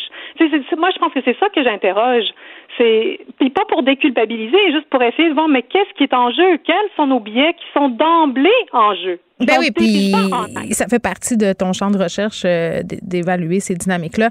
Euh, Martine, tu sors un nouveau livre, Pompière et Pyromane, euh, le 22 septembre. Ça va parler de quoi? Hey, c'est la suite du monde est à toi, mais ça a à voir, c'est très différent, là, ça, a à voir avec le, le, climat, avec le changement climatique. Comment on fait pour donner de l'espoir à ces jeunes qui sont devant un avenir désespéré? Je vais le lire parce que j'ai jamais, j'ai jamais fait autant euh, d'éco-anxiété euh, que cet été, alors que j'avais beaucoup trop de temps pour penser et pour expérimenter les, la lune ah, orange. Oui, il faut qu'on euh, faut qu'on en parle. Voilà. Merci Martine Delvaux qui est écrivaine, euh, autrice euh, de plusieurs livres. On revenait sur l'affaire Pascal Nadeau. Peut-être que c'est l'occasion parfaite pour réfléchir aux dynamiques de pouvoir aussi à comment on se comporte quand on est en situation de pouvoir en milieu de travail? Geneviève Peterson. Elle réécrit le scénario de l'actualité tous les jours vous écoutez Geneviève Peterson. Cube Radio. Cube Radio. Les rencontres de l'heure. Elsie Lefebvre et Marc-André Leclerc. La rencontre, Lefebvre, Leclerc. On retrouve nos collaborateurs Elsie Lefebvre et Marc-André Leclerc. Salut à vous deux. Bonjour. Bonjour. Bon, euh, grosse nouvelle aujourd'hui euh, en ce qui concerne euh, Will Prosper qui est dans l'eau chaude par rapport à son départ forcé de la GRC. Reste candidat pour Projet Montréal malgré tout. C'est quand même moi, ça m'a laissé circonspect, là, pour être très, très honnête, surtout euh, qu'on l'a entendu à plusieurs reprises dire dans les médias qu'il avait quitté le milieu policier parce que ça lui convenait pas. Là, aujourd'hui, on apprend des raisons, les vraies raisons de son départ. Euh, est-ce qu'il aurait dû quitter la course, euh, Elsie? Ben, tu touches euh, les bons points, c'est ça, c'est qu'on a toujours pensé qu'il avait quitté parce qu'il était pas en accord avec les approches euh, policières. En tout cas, c'est comme la, trame de fond là, mm-hmm. du, du personnage parce que tu sais, c'est une personne importante, là, Will Prosper, ceci dit, puis c'est ça qui, qui fait que c'est une grosse tuile pour euh, Valérie Plante aujourd'hui parce que la semaine dernière, quand elle a annoncé Valérie Plante, pour vrai, c'est un gros coup, là, tu sais, parce que Will Prosper est très, très impliqué, tu sais, dans, dans Montréal-Nord, dans plusieurs communautés, puis tu sais, c'est quelqu'un qui, tu bon, qui lutte contre le racisme, le racisme systémique, euh, la, discrimination, euh, qui est prêt aussi des jeunes qui ont, qui ont, qui ont pas qui ont pas toutes les mêmes chances. Donc il incarne vraiment euh, ben c'est ça, quelqu'un qui, euh, de, de l'espoir, quelqu'un de différent. Donc là, d'apprendre ça aujourd'hui, ça jette vraiment euh, un doute euh, sur sa candidature. Euh, moi, j'ai, j'ai, pas prête encore là, à, à, trancher, à savoir s'il doit quitter ou pas. Mais c'est certain qu'il va falloir qu'il s'explique mm. sur ces questions-là. Valérie Plante le défend. Donc, euh, il y a encore le bénéfice du doute, mais c'est sûr que ça plombe la, campagne de Valérie Plante aujourd'hui. Elle avait vraiment pas besoin de ça. Oui, puis c'est pas sans faire penser à ce qui s'est avec ce qui s'est passé euh, concernant Ali Nestor, là, qui se présentait pour l'équipe euh, Coder, qui finalement a été balancé pour euh, des accusations de violence conjugale. Marc-André, je suis quand même curieuse de t'entendre au sujet de Will Prosper parce que moi, la, réponse de la mairesse Plante me laisse me laisse à penser que peut-être des fois, on a de la misère à pardonner. Tu sais, je, comprends les faits qui sont reprochés euh, à Will Prosper. Là, il y aurait, euh, il se serait servi du système de la GRC pour obtenir des informations euh, qu'il aurait échangées avec le crime organisé. Mm-hmm. Il faisait partie d'un ancien groupe de musique qui s'est criminalisé par la suite. Là, puis il a vraiment dit, Will Prosper, que pendant le temps où il était là, il n'y avait aucune activité criminelle. puis après, l'affaire qu'on lui reproche, c'est d'avoir été extraire de l'information puis d'avoir été appelé son son ami tout de suite après. Fait que là, est-ce qu'il y a eu échange d'informations? Lui, il nie, mais il a quand même dû quitter la GRC. La, réponse de la mairesse Plante qui a dit ouais mais ça fait 20 ans puis il s'implique tellement avec la communauté à Montréal-Nord il a tellement fait des choses comme elle s'il disait pour cette communauté là est-ce que c'est suffisant? Puis est-ce que les politiciens ont le droit à l'erreur? Surtout quand ils ont payé pour leurs erreurs il a été mis dehors quand même de la GRC à Marc-André? Oui, mais je pense qu'on a le droit, tu sais, quelqu'un a le droit à l'erreur, peut le droit de revenir, peut le droit de se présenter comme candidat, mais faut que tu le dises. Faut que tu fasses à, à, amende honorable, faut que tu, faut que tu prennes cet événement-là, qui est peut-être un événement plus sombre dans ta carrière personnelle ou professionnelle, il faut que tu tournes dans quelque chose de positif. Tu sais. Moi, j'ai travaillé sur plusieurs campagnes nationales au niveau fédéral et des conservateurs. Il y a des candidats qui ont, qui ont appliqué, puis qu'il y avait un caillou dans leur, euh, dans leur CV. Puis bon, ça peut être exemple, euh, j'ai souvent géré des conduites avec euh, facultés affaiblies. Ben, quand tu annonces un candidat, ben tu le dis tout de suite, puis tu embrasses cette cause-là, puis tu trouves une façon, tu sais, justement, de, de virer ça en événement qui est positif. C'est, possible de faire rédemption. Mais dans ce cas-là, Et euh, pour M. Prosper, ça va être difficile. Puis je pense que Mané, peut-être c'est lui qui va dire je me retire parce que ça devient une distraction. C'est que là, Mme Plante nous dit il y a des choses qu'on peut pas dire, des ententes de confidentialité. J'en conviens. Mais là, il faut voir qu'il s'explique. Puis oui, Mme Plante est prête à passer l'éponge, mais il y avait juste à le dire, ça. Il faut que tu plus blanc que blanc. Puis il faut que tu, faut tu fasses de façon proactive. C'est mieux de sortir les mauvaises nouvelles par toi-même avec une stratégie de communication de gérer que de gérer la journée d'aujourd'hui, qui est une mauvaise journée pour l'équipe de Mme Plante. Oui, bien surtout que lui, son spin, c'était la police ne me convenait pas, je préférais m'impliquer dans le milieu communautaire. moi, c'est là où je suis vraiment euh, dubitative. C'est ça, parce que s'il avait fait une vie comme dans autre chose, ça serait possiblement moins euh, problématique aujourd'hui. Mais là, tu te dis, mais pourquoi il l'a pas dit? En même temps, je trouvais que la ligne à savoir qu'il y a une entente de confidentialité est bonne. Parce que là, s'il avait dit, euh, tu sais, s'il avait révélé son, son secret, ben là, il aurait enfreint l'entente. Donc, on est dans une situation particulière, mm. mais outre ça, c'est sûr que aujourd'hui, ouais, vas-y. Ouais, mais si, mais si justement tu as une entente de confidentialité, ben peut-être la, la politique est pas faite pour toi ou peut-être que tu t'es mieux de passer de faire autre chose parce que ouais mais après 20 ans tu sais. ouais mais mais ouais je sais mais tu sais si lui il est pogné avec ce boulet là il peut le gérer politiquement puis au niveau des communications puis de l'expliquer mais s'il peut pas tout compter l'histoire parce qu'il est deux mains liées avec un entente, hmm. ben peut-être ça, dans ta réflexion, là, c'est un frein, puis tu dis, moi, ben là, à cause de ça, je pourrais pas y aller. Oui, sur les faits, peut-être de 22 ans, il est capable de l'expliquer, mais s'il peut pas y aller sa place publique parce qu'il est pris avec un entente, ben c'est peut-être le bout de l'entente qui aurait dû hmm. être une sonnette, dire, moi, je peut-être une passer mon tour cette fois-ci. oui, ben c'est tellement l'impasse en plus euh, dans Montréal-Nord. Euh, il y a une crise de confiance envers les politiciens, envers la police. Donc, d'avoir quelqu'un comme Will Prosper, c'était vraiment quelque chose euh, de majeur pour la campagne de la mairesse Plante. Mais ça pose la question, tout comme dans le cas d'Aline Star par ailleurs, quelles vérifications ont été faites? il me semble mm. que est-ce que est-ce que est-ce que c'est pas dans l'ordre normal des choses de vérifier le passé de tes candidats vedettes, du moins? Mais c'est d'autant plus que les journalistes ont révélé. J'allais dire que les journalistes ont vérifié que euh, cette entente-là, elle était publique, semble-t-il. Donc, c'est tout ça qu'on va démêler dans les prochains jours. Mais c'est sûr qu'aujourd'hui, l'équipe Coder euh, ben, c'est sûr qu'ils vont frapper là-dessus. Puis, ça va être effectivement une distraction pour les prochains jours. Donc, même si aujourd'hui, l'histoire se tient, euh, Valérie Plante va porter ça. Puis, est-ce que ça va être possible? Puis, l'autre enjeu, c'est que si Will Prosper avait milité pour l'environnement, titre d'exemple, mais là, peut-être, ça serait un peu moins pire. Mais là, il se, il se mêle à ces dossiers-là. Puis, sa venue en politique, c'est justement pour faire un rapprochement, notamment entre une nouvelle manière d'organiser la police et puis les jeunes. Donc là, est-ce que des, des policiers avec qui lui aurait à traiter à titre de maire à tous les jours vont avoir confiance en lui. C'est tout cet enjeu-là qui est complexe euh, à solutionner. Puis je sais pas s'il y a une issue à tout ça. C'est ça qui est vraiment un peu dommage parce qu'effectivement, après 22 ans, on peut penser qu'il a subi sa peine en quelque part.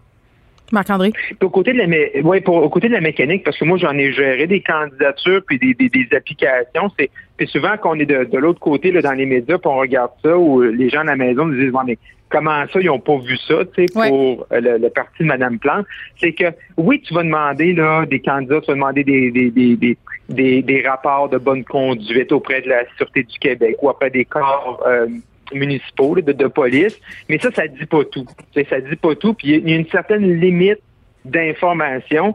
C'est sûr qu'il faut que le candidat ou la personne qui veut être candidat elle, faut qu'elle te dise vraiment, faut vraiment qu'elle dise tout là. Parce que moi, il y a des gens qui m'avaient dit, euh, qui m'avaient pas dit qu'il y avait, que finalement il y avait un casier judiciaire, mais il avait obtenu pardon. Fait que moi, la police me dit tout est beau, mais l'affaire de 20 ans, moi, je l'ai pas sur le rapport de police. Oui, mais s'il a obtenu euh, son pardon, Marc-André, ça, c'est un, autre dossier. Là.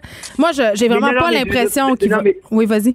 Mais dans, dans, dans ce cas-là, c'est juste. Euh, non, tu as raison, je viens sur nos dossiers, mais je veux dire, il y a des choses que les rapports de police te disent pas. Exact. Mais je comprends ton point. Les. Mhm. Oui, oui, puis on verra. Là, moi, je pense, euh, comme toi, que Will Prosper va se retirer euh, de la campagne. je pense pas qu'il va être candidat euh, le 7 novembre parce qu'évidemment, ça détourne l'attention des vrais enjeux. je, veux qu'on glisse un petit mot sur le discours nationalisme, nationaliste, pardon, d'Erin O'Toole. hier, quasiment baissé ses culottes pour plaire aux Québécois. Pourquoi? Pourquoi? Il est allé très loin. Ben, ben, en fait, c'est une, une, stratégie qui est, euh, qui, qui est propre aux conservateurs. oui, puis qu'on voit venir en passant, là, on la voit venir, la stratégie. Oui, chaque année est là. Euh, en 2006, c'est M. Harper avec la reconnaissance de la nation québécoise. C'est une façon pour les conservateurs, justement, d'essayer c'est un parti politique, c'est comme un magasin. Il faut attirer les gens, puis après ça, l'important, c'est qu'ils t'égardent dans ton magasin, puis qu'ils achètent à, la fin de la journée. Fait il essaie de les attirer avec ça. Il a pris la formule d'un contrat, qui est une formule imagée. Les médias en parlent aujourd'hui. On en parle parce qu'il l'a présenté. Là, les gens, ils essaient, ils, essaient, ils essaient que ça va percoler. Moi, je suis d'avis, pour avoir joué, avoir joué dans ce scénario-là, que d'essayer pour les conservateurs d'être une nationaliste que le bloc, ça n'arrivera jamais. C'est un, pari, c'est mm. un pari qui est toujours perdu. Démontrer une ouverture vers le Québec. Et c'est dans l'ADN hein, du Parti conservateur quand même de la décentralisation. Euh, donc, Monsieur Monsieur O'Toole est allé euh, avec des engagements qui, sont forts. Il va il va loin et je sais qu'il est sincère là-dedans. Puis il y en a qui disent ah, est-ce qu'il va dire la même chose en Alberta? Oui, il va dire la même chose en Alberta parce que les, les Albertains sont aussi euh, fanatiques de la décentralisation que nous aussi, les Québécois, euh, sont, jaloux de notre nation, sont jaloux de, un peu de notre de, fait qu'on a notre, notre, système québécois euh, qui, fonctionne avec avec avec ses pour et ses contre. Fait euh, je veux dire, euh, M. Auto va être capable de dire la même chose dans l'Ouest canadien, puis il l'a déjà fait ce matin. Ouais, en point de presse en anglais parce qu'il y avait des questions sur la loi 21, par exemple. Elsie, euh, le fait qu'il se soit prononcé euh, ouvertement comme étant pro-choix et tout ça, toi, est-ce que tu achètes tout ça? Parce que lui qui se prononce pro-choix, c'est une chose, mais s'il y a des gens au sein de son parti qui sont pro-vie puis qui euh, enlèvent certaines mesures facilitantes pour l'avortement dans des provinces canadiennes, on n'est pas mieux barré, là. Ben, c'est exactement. C'est sûr que ça, c'est vraiment. Je pense qu'il s'en tire mieux que, que Shear la dernière fois parce que puis c'est une bonne idée, je pense stratégiquement, là, de l'avoir dit là. son jeu. Ouais. Oui, c'est ça, dès le début, puis tu sais, de faire ses promesses envers le Québec, comme ça, au moins, ça fait quelque chose sur lequel se rattacher quand on parle des conservateurs, mm-hmm. parce que c'est sûr que Erin O'Toole, il y, a une grosse côte à remonter au Québec, il est pas connu, ben, au Québec, mais tu sais, c'est la, la, même chose partout au Canada, donc il est pas très connu.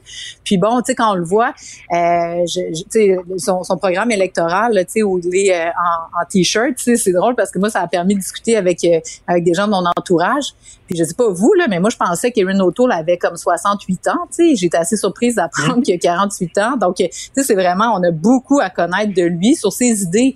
Euh, je suis d'accord avec Marc-André qui ne pourra jamais être aussi progressiste et, euh, et, et, et, surtout, tu sais, euh, nationaliste que le Bloc québécois.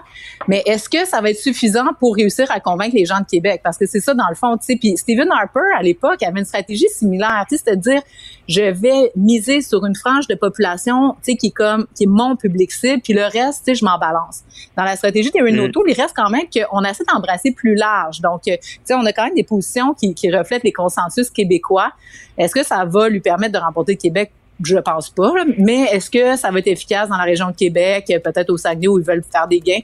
Euh, sans doute, mais euh, moi, sur la question pro-choix, puis la question de la vaccination, euh, c'est sûr que Justin Trudeau été dans l'embarras avec la vaccination obligatoire, mais sur le fond des choses, euh, si Erin O'Toole doit gérer la pandémie, qu'est-ce qu'il va faire? C'est ça aussi là, que les, les, Canadiens vont vouloir savoir sur la question pro-choix. S'il y a des Zoulous là, dans son équipe qui décident d'amener ces questions-là au Parlement, est-ce que ça va être un non catégorique? Est-ce que ces questions-là vont être débattues dans les congrès du Parti conservateur? Bon, ben, tu sais, il n'a pas fini de répondre à ces questions-là, mais bon, on on a un bon début. on a un bon début. Il essaie fort. Je te laisse le mot de la fin, Marc-André. Oui, c'est ça. Il n'a pas, pas fini de, répondre à ces questions-là, mais M. O'Toole, étant pro-choix, euh, je veux dire, ses, votes parlent pour lui-même et on sent qu'il est sur ces questions-là. Il, est très habile, il est capable de bien répondre. Fait que ce ne sera pas les mêmes obstacles. Et le fait de sortir comme ça neuf, neuf paliers, piliers dans un contrat, ça donne aussi beaucoup de matériel à ces candidats sur le terrain. La plateforme est sortie, les engagements pour le Québec. Fait les gens qui se demandaient c'est qui Renault Tool, ben voici. Fait pour les candidats dans le porte-à-porte, en entrevue, euh, je voyais M. O'Toole ce matin avec notre collègue Mario Dumont LCM. C'était facile pour lui d'énoncer des éléments parce qu'ils sont annoncés. Oui, oui. Puis, il fallait qu'il frappe fort en semaine 1. J'ai envie de dire qu'il était inconnu, mais que sa stratégie pour se faire connaître semble fonctionner euh, jusqu'à maintenant. Elsie Marc-André, on se retrouve euh, demain. Merci beaucoup. À demain. à demain. Vous écoutez Geneviève Peterson. Cube Radio. C'est avec grand plaisir qu'on retrouve notre collaborateur euh, Martin Geoffroy, directeur du CEFIR, prof de sociaux au cégep Édouard Montpetit. Salut Martin. Salut. Est-ce que je te sors de tes vacances? T'es fraîchement revenu, là. Euh, ben, tu, tu, me sors de mes vacances. Euh, en fait, officiellement, je suis encore en vacances ah, jusqu'à demain. Euh, je sors de, tes, de mes vacances euh, juste pour toi, finalement. La raison pour laquelle je te pose cette question-là, c'est que tu as fait un, un, tweet à l'effet que tu prenais une pause des réseaux sociaux pendant tes vacances. Moi aussi, je l'ai fait cet été. Ça me fait le plus grand bien. mais le sujet d'aujourd'hui, je le trouve important parce que de plus en plus de personnalités qui se retirent, qui se retirent pardon, des médias sociaux pour différentes raisons. Mais il y a des scientifiques aussi qui quittent les réseaux sociaux je trouve ça dommage parce que le discours scientifique, on en a besoin dans l'espace public. On manque de culture scientifique, on manque de bons vulgarisateurs scientifiques pour nous faire comprendre euh, les grands enjeux. Et c'est de ça dont tu nous voulais euh, nous parler aujourd'hui, de cette désertion. Et, on manque des fois aussi euh, de, bons, de bons animateurs ou animatrices comme toi, Geneviève, pour, encourager, pour encourager les scientifiques à, venir à venir en onde. Euh, parce qu'écoute. Euh, là, attends, là, c'est les fleurs, mais je sens venir le pot.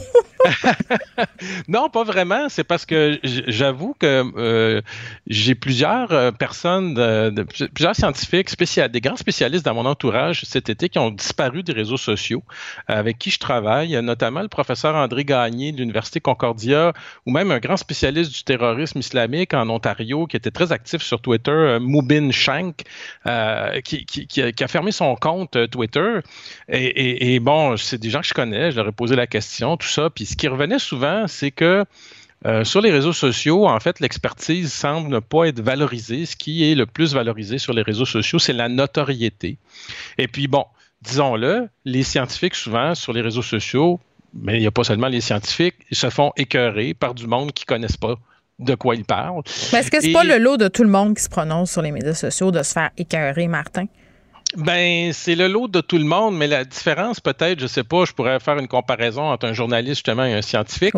C'est que le scientifique, finalement, on faut se poser une question qui est fondamentale. C'est qu'il y a beaucoup de scientifiques qui choisissent de ne pas aller sur les réseaux sociaux? Puis c'est pas juste pour pas se faire écœurer, c'est parce que ils disent, bah, ça fait pas partie nécessairement de ma job. Mais c'est vrai.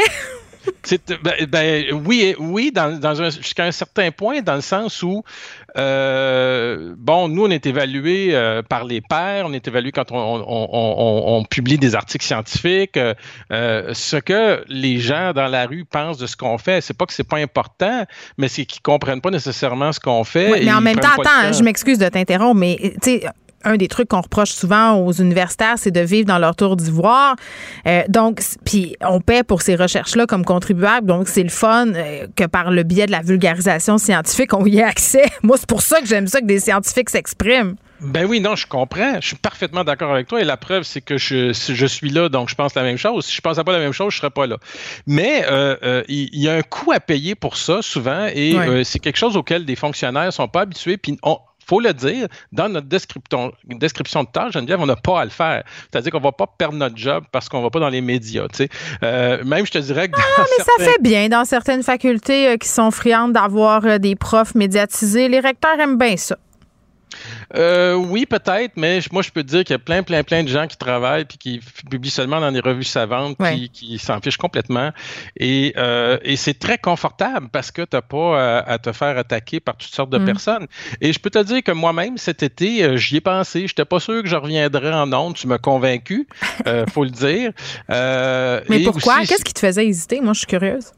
Ben, ce, qui me faisait hésiter, c'est que, comme je te dis, c'est pas le, ça fait seulement de se faire écœurer sur les réseaux sociaux. Ça, c'est, comme tu dis, le lot de bien des, personnes.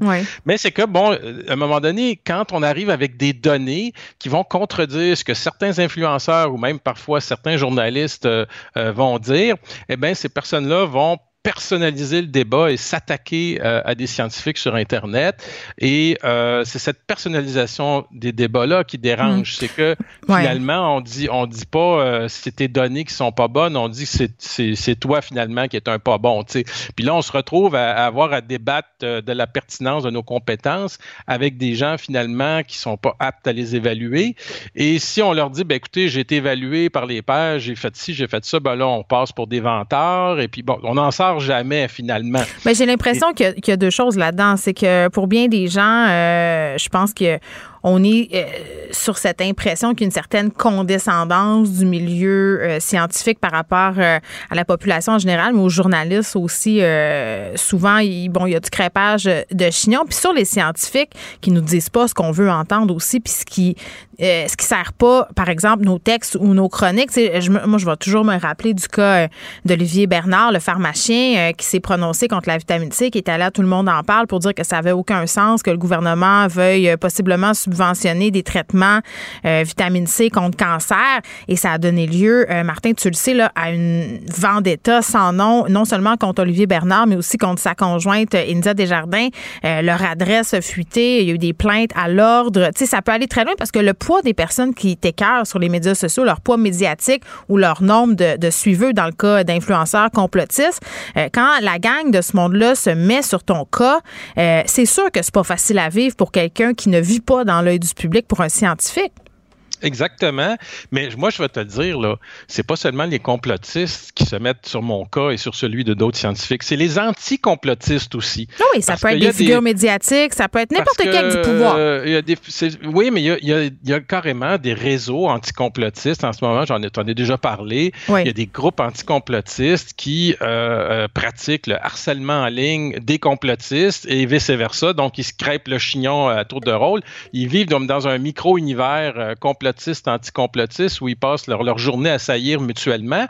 Mais là, quand un scientifique comme moi arrive puis dit, ben selon les recherches qu'on a faites euh, là-dessus, euh, c'est pas une bonne chose euh, d'écœurer les, les, complotistes ou de leur dire qu'ils ont tort parce qu'ils vont se braquer deux fois plus. on en a déjà parlé oui, souvent. Ben, on parlait de la chronique de Patrick Lagacé, les édentés, qui avait vraiment fait réagir très, très fort. Là. Mais pas seulement euh, cette chronique-là, il y a plein d'autres journalistes qui, euh, qui euh, utilisent des colibets envers les conspirationnistes. Les vidéo, les touristes C'est ça. Et, mais là, à partir de ces, ces, ces, ces choses-là qui sont faites, il y a des groupes d'individus qui se forment sur Internet et mm. ces groupes-là, en fait, visent à harceler les conspirationnistes jusqu'à temps qu'ils rendent fous, là, tu sais. Et ensuite, euh, ces personnes-là, quand on va critiquer leur approche, qu'on va dire, ben, c'est parce que qu'est-ce que vous faites, ça aide pas, selon la science, mm. eh bien, ils, ils, vont être encore plus virulents que les conspirationnistes. Alors, moi, j'ai des campagnes, littéralement, de ces groupes-là contre moi qui essaient de me faire perdre ma job, qui taguent mon employeur sur les réseaux sociaux, qui essaient de piéger. Euh, écoute, il y, y a, des gens qui il y, a des gens qui de ces groupes-là qui m'écrivent et qui me disent que ça fait des mois qu'ils maillissent, mais ils savent pas pourquoi, parce que leur gourou de leur groupe leur dit de maillir. Donc, je veux dire, c'est quand même assez particulier. Puis, euh, ce que je voulais parler, puis je vais finir avec ça, c'est l'effet de halo. C'est quoi? C'est ça. L'effet de halo, été démontré en psychologie, c'est l'effet qu'on est plus favorable. ben, en fait, on pourrait résumer ça par euh, tu n'as jamais une deuxième chance de faire une première impression. C'est-à-dire que l'effet de halo, c'est que tu vas être porté à, avoir une bonne opinion de quelqu'un si tu as déjà une bonne opinion préalable de cette personne-là parce qu'elle pense comme toi, aussi parce que la personne, elle est belle, par exemple, tout ça. Par exemple, il y a des, des, euh, sur les politiciens, les politiciens qui sont beaux en général vont euh, avoir une première bonne impression déjà. Euh, bon, ils peuvent détruire cette impression-là ensuite, mais habituellement, cette impression-là va rester. L'effet de la halo, qu'on appelle aussi l'effet de notoriété, va faire en sorte que, par exemple, par exemple, un journaliste qui a beaucoup de pouvoir peut, par exemple, en, en se moquant d'un chercheur ou en se moquant de n'importe qui d'autre, euh, il ne va pas nécessairement euh, harceler la personne dont il se moque, mais il va avoir tous ses fans ensuite ça, ben déjà euh, peut-être plus ça. Tous ces ben fans oui. vont J'ai déjà vu ça. la personne ou du chercheur. Et puis là, ben, qu'est-ce qui va arriver? En fait, tu vas avoir un effet euh, d'intimidation. Alors, le, journaliste va dire, ah, c'est pas moi qui l'intimide personnellement. Non, mais tu sais très bien que quand tu as, 300 000 abonnés euh, et plus, ton pouvoir... Là, Martin, moi, c'est là où je débarque. Ça, on entend souvent cet argument-là. Là. ne je suis pas responsable des gens qui me suivent. Non, tu n'es pas responsable des gens qui te suivent, mais tu es responsable de ce que tu leur dis. Et tu sais très, très bien l'effet que certaines paroles peuvent avoir sur une foule, sur les gens qui te suivent. Il y a des sujets qui sont hyper sensibles. Euh, donc, j'appelle ça, moi, faire faire sa job de bras par les autres. Il y a ça, puis aussi l'effet de notoriété ou l'effet de halo fait en sorte que maintenant, sur les réseaux sociaux, c'est un combat pour qui va occuper l'espace médiatique. Et, et, les journalistes, finalement, combattent euh, tout l'ensemble des gens qui sont sur les réseaux sociaux. Puis je vois émerger plein de gens sur les réseaux sociaux, tu sais, qui font leur petit blog dans le fond de leur cap, tout ça, puis qui se battent avec les journalistes pour avoir de l'attention finalement. C'est une bataille. C'est une bataille d'ego finalement? C'est les égos s'entrechoquent. C'est une bataille pour le marché de l'attention. Puis là, je vois maintenant des enseignants, OK? Des enseignants au secondaire, des, des, des gens que je, je, respecte depuis longtemps et qui se mettent à vouloir euh, monétiser leur blog d'opinion. Alors moi, j'ai un problème avec ça. Ben, ils ont le droit. Ben, ils ont le droit. Ils ont le droit. Euh, tu es un enseignant, tu es un fonctionnaire, OK? Euh, habituellement, tu es supposé être relativement neutre. on parle souvent que les profs devraient être neutres dans leur classe puis pas prendre parti. Mais quand tu as, un enseignant euh, qui va faire. Un enseignant peut faire un blog, donner ses opinions puis tout ça, mais monétiser ses opinions, moi, j'ai un problème parce qu'il y a déjà un salaire, cet enseignant-là. Je sais pas si tu comprends ce que je veux dire, là. Mais l'idée aussi là-dedans, derrière ça, c'est que pourquoi cet enseignant-là a besoin euh, d'être connu, d'être populaire. Je sais pas si tu comprends ce que je veux dire. OK, mais je vais te poser la question. Pourquoi tu es à ce micro? Est-ce que c'est pour être populaire ou c'est pourquoi? Moi, je suis à ce micro pour euh, vulgariser euh, la science. Puis d'ailleurs, je suis à ce micro parce qu'on m'a demandé d'être à ce micro. C'est pour moi qui l'ai demandé. C'est ça. Euh, moi, j'ai jamais demandé euh, d'être, euh, contrairement à ce que mes détracteurs peuvent dire, j'ai jamais demandé d'être à la radio ou à la télé. C'est les, c'est, on, m'a sollicité. et puis. Mais tu dis qu'il y a une course à la reconnaissance sur les médias sociaux. Il y a une course à la reconnaissance parce qu'il y a plein de gens justement que, à qui on n'a pas demandé d'être dans les grands médias, mais qui essaient de se faire une niche à un moment donné sur mm. Internet puis d'être tellement reconnus qu'ils vont faire le saut dans les médias. Et effectivement, c'est ça qui se passe. Mais, par exemple, ouais, il, nous reste 30, mais, il nous reste 30 secondes, Martin comment on s'en sort de cet effet de halo-là? Ben, comment on s'en sort? C'est qu'à un moment donné, il faut arrêter de donner de la crédibilité seulement à, des, à la notoriété, mais il hmm. faut donner de la crédibilité aux faits et à la science. Puis c'est ça le problème qu'on a fondamental avec les conspirationnistes en ce moment, c'est que c'est pas juste un problème avec les conspirationnistes, c'est un problème de l'ensemble de la société qui est trop axé sur la notoriété et pas assez sur la science et les faits. Ben oui, puis à un moment donné, euh, il faudra arrêter d'être ébloui par les projecteurs. c'est ce que j'ai envie de te dire. Martin, merci beaucoup. On se retrouve euh, très très bientôt. C'est toujours un plaisir. Brillante et éloquente. Geneviève Peterson. Elle expose toutes les facettes de l'actualité. Cube Radio. Cube Radio. Cube Radio. En direct à LCN.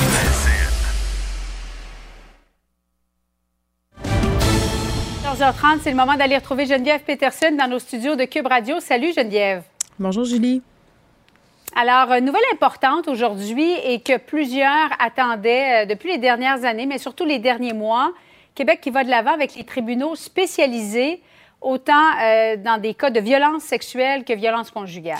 Oui, Une bonne chose selon toi? Ben oui, des tribunaux euh, spécialisés en matière de violence sexuelle et conjugale, ça fait très très longtemps qu'on attendait ça. J'ai envie de dire enfin là, euh, parce que faut se rappeler que c'était l'une des mesures là, proposées par le rapport déposé en décembre dernier, rapport qui s'appelait rebâtir la confiance, parce que c'est la confiance en des victimes envers le système de justice qui est sérieusement bon ébranlé et ça depuis fort longtemps. On a eu toutes sortes de témoignages dans les médias ces dernières années, relativement aussi au, mouvement MeToo, des gens qui disaient bon ben moi je me suis pas senti écoutée ou j'ai peur d'aller me plaindre parce que c'est tellement lourd, je veux pas aller raconter euh, tout ça.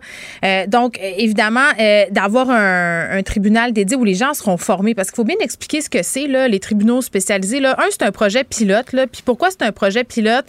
J'ai posé la question à Simon Jolin Barrette tantôt parce que ça faisait sourciller certaines personnes parce que tu le dis, ça fait des années qu'on l'attend ce tribunal donc, pourquoi euh, c'est juste pilote, puis c'est pas euh, tout de suite, tout de suite qu'on a accès à ça? Et, un il projet de loi, oui. Oui, ben c'est ça. Il m'a répondu, en fait, que c'est parce qu'il fallait prendre le temps de, faire un tribunal qui convenait à chaque région, euh, qui était adapté pour toutes les réalités, puis de prendre le temps aussi de former les gens qui vont faire partie de, ce tribunal-là. Donc, tu sais, c'est temporaire jusqu'à temps que ça soit permanent. En français, là, c'est ça que ça veut dire. Ce sera une mesure transitoire. Puis moi, je me posais la question, est-ce que ça va être suffisant, tu sais, pour faire cesser les vagues de dénonciation sur les médias sociaux parce que c'est l'une des raisons hein, qui est soulevée quand on pose la question aux gens qui font des dénonciations à l'aide, je sais pas moi, de Facebook, d'Instagram. On en a vu plein l'été passé, puis on en voit encore euh, ces jours-ci. Ben, les victimes nous disent, ben moi, ça me tente pas de me coltailler, tout ça. Ça me tente pas de me faire demander la couleur des rideaux euh, pendant que je me faisais agresser sexuellement. Je sais pas si tu l'as vu, euh, Julie, le documentaire La parfaite victime. Là. Non.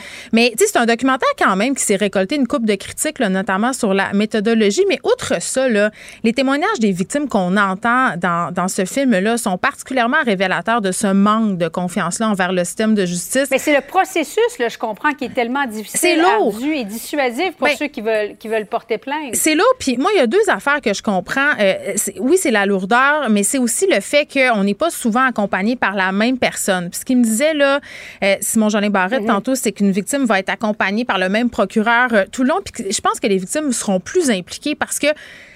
en matière d'agression sexuelle, par exemple, la victime est considérée comme un témoin. c'est le procureur de la couronne qui porte plainte en son nom, puis il y a bien des victimes qui se sentent écartées du processus. Moi, j'ai eu des victimes qui m'ont dit, ben, le procureur a laissé tomber des chefs d'accusation. Moi, j'ai jamais signé pour ça. Moi, je voulais que ce chef d'accusation-là soit maintenu, mais pour des raisons, euh, des points de droit, évidemment, on est allé de l'avant avec certains chefs. Donc, les victimes se sentent écartées du processus. Ça, c'est l'un des objectifs principaux là, du tribunal spécial, c'est d'impliquer euh, les victimes, qu'elles mhm. comprennent qui est en train d'arriver, qu'elle soit accompagnée aussi tout au long euh, de ce processus-là. Oui, parce que la présomption d'innocence, évidemment, ça demeure, mais si vous êtes agressé sexuellement ou si vous êtes victime de violences conjugales, au lieu de se dire non, non, je ne porterai pas plainte, c'est trop compliqué, de toute façon, on ne me croira jamais. Euh, ça risque d'être différent dans ce cas-ci. Je pense qu'il faut euh, vraiment insister sur le fait que l'impartialité demeure. Parce que moi, j'ai vu passer beaucoup de commentaires depuis que ça a été annoncé euh, de gens mm-hmm. qui remettent en question l'impartialité de ce, de ce type pardon, de, de tribunal-là.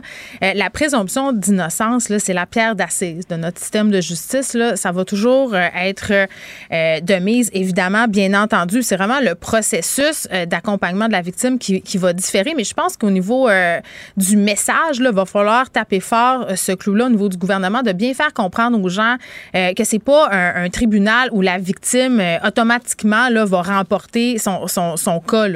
L'impartialité demeure, tu présentes ton cas devant un juge, les deux versions mm. sont mises en compte et tout ça. Puis moi, je, je, suis bien curieuse de savoir si on va encore permettre de questionner une victime, par exemple, en remettant en compte sa vertu, en essayant de soulever ses contradictions. Ça, ce serait de compétence fédérale. C'est sûr que c'est pas à Simon-Jolin Barrette de trancher à ce niveau-là. Mais le tribunal spécialisé, c'est une première étape, mais il y en aura d'autres qu'il faudra franchir là, pour euh, mieux accompagner les victimes dans ce procédé-là.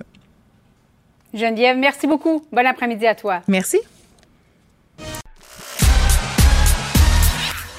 Geneviève Peterson. Elle est aussi passionnée quand elle parle de religion que de littérature. Elle saisit tous les enjeux et en parle ouvertement. Vous écoutez Geneviève Peterson.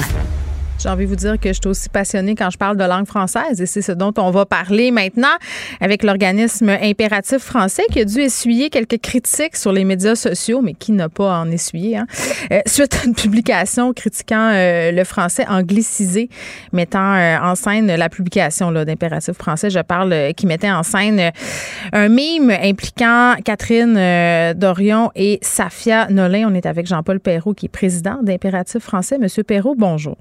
Bonjour, bonjour madame. Comment allez-vous? Ça va euh, très bien. Je suis contente que vous ayez accepté euh, de vous présenter à l'émission euh, parce que, bon, outre les critiques sur les médias sociaux, j'ai envie qu'on ait une discussion sur la langue française, vous et moi. Mais parlons-en de cette publication tout d'abord où on faisait la promotion, si on veut, d'un livre qui a été écrit par Christophe Clavé qui s'appelle Baisse du QI, appauvrissement du langage et ruine de la pensée, rien de moins, où on, on parle de l'appauvrissement de la langue et du fait qu'on est en train euh, un peu de laisser aller notre identité euh, en tentant d'abolir les genres, euh, les temps, les nuances.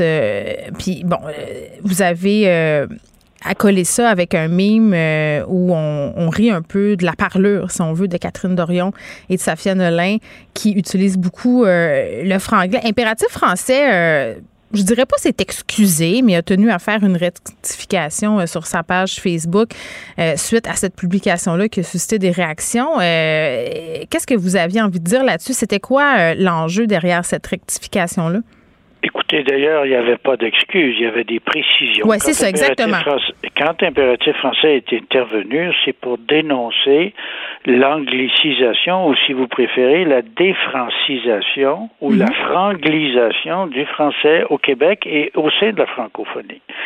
Et, je ne vois pas pour quelle raison, surtout des personnages publics comme des annonceurs, des animateurs, mhm. des artistes, en sont rendus à, à, utiliser un franglais ou un créole québécois qu'ils anglicisent, défrancisent pour passer un message qui pourrait être en toute beauté dit avec plus de charme entièrement en français. Ça, je pense qu'il faut dénoncer cette et d'ailleurs ça fait partie du courant de société qu'on observe au Québec où on veut adopter et on doit adopter des mesures fortes pour faire avancer, pas seulement protéger, mais faire avancer le mm. français. Mais quand on voit le saccage, et j'utilise ce terme-là, que certains personnages publics utilisent euh, le saccage de la langue française, ben je me dis, écoutez, ils nous marginalisent, ils nous, au lieu d'avoir un, langage où tout est en français, parce que le, le, le, dictionnaire de langue française, le français est une langue riche de mots, de mhm. nuances, capable d'exprimer les émotions mais, je mais, mais, je veux pas euh, vous interrompre, là, Monsieur Perrault, mais je vais quand même le faire. le, dictionnaire, euh, on, on, peut ajouter des mots de temps. Puis, tu sais, je veux revenir au fait que vous parlez euh, d'artistes qui, qui, utilisent le franglais. Euh, moi, moi j'étais plus que perplexe devant euh, ce mime-là qui n'a pas été fait par vous. Là. Par ailleurs, je veux le préciser, ça a été récupéré, puis vous avez fait la publication, mais vous trouvez pas que c'est maladroit d'associer votre message à un mime qui est déjà pas très glorieux, là, qui s'en prenait à Safia Nolin, qui est victime d'intimidation en répétition, qui s'est exprimé plusieurs fois sur le sujet, euh, qui nous a dit écoutez, ça me fait souffrir quand on fait ça, euh, d'instrumentaliser aussi Catherine Dorion euh, dans ce débat-là. C'était pas votre meilleur, d'autant plus que vous dites respecter ces artistes-là qui font quand même leur pain, leur beurre avec une langue qui est métissée, avec qui utilisent le franglais dans leurs chansons. donc, pourquoi faire la promotion de ces artistes-là si finalement vous les méprisez? Écoutez, on a d'ailleurs en passant, je vous informe qu'impératif français a déjà invité Safia Nollet à son festival de promotion de la francophonie. D'où ma question? Elle s'exprime en franglais. Ce n'est pas Safia Nolin dont il est question ou de Catherine Dorion. Nous, notre objectif dans cette démarche-là, et on espère que les gens nous entendent là-dessus, c'est de refranciser le français au Québec, de refranciser le français au sein de la francophonie. Mm. Il y a un vocabulaire très riche, mais on l'a illustré à partir de deux exemples de personnages publics. On aurait pu en retenir d'autres. Ça, ça peut être été, je l'admets, peut-être pas un bon coup que l'on prenne ces deux artistes-là, mais on aurait pu en prendre bien d'autres, des animateurs mm. de radio, finalement, des, des animateurs de télé, on aurait pu prendre des personnes, d'autres politiciens. Mm. La question n'est pas ces deux personnages-là pour lesquels nous avons un respect. Madame Dorion, elle contribue à la démocratie culturelle. La présence de son parti politique là, au sein de, de l'échiquier politique québécois, c'est une contribution importante. Oui, puis c'est une poète, puis c'est une essayiste euh, quand même euh, très, très compétente. Euh, donc, vous admettez que c'était un peu mal Mais parlons Je veux qu'on parle de la langue française parce que moi, je, suis auteur et ça, et ça me tient particulièrement euh, à. Je trouve quand même qu'il différence, euh, Monsieur Perrault, entre une syntaxe contaminée par l'anglais et l'utilisation de mots anglais dans le français d'usage. Puis moi, je, suis avec vous dans ce combat-là. Je reconnais que le français connaît un recul. Euh, je reconnais que le l'anglais contamine notre langue parce qu'on consomme de la culture en anglais et qu'à un moment donné, on devient dans une espèce d'osmose avec cette langue-là. Ça, je le conçois, mais que des gens fassent le choix conscient d'utiliser des mots en anglais quand ils s'expriment en français, à partir du moment où je sais bien parler français, il est où le problème?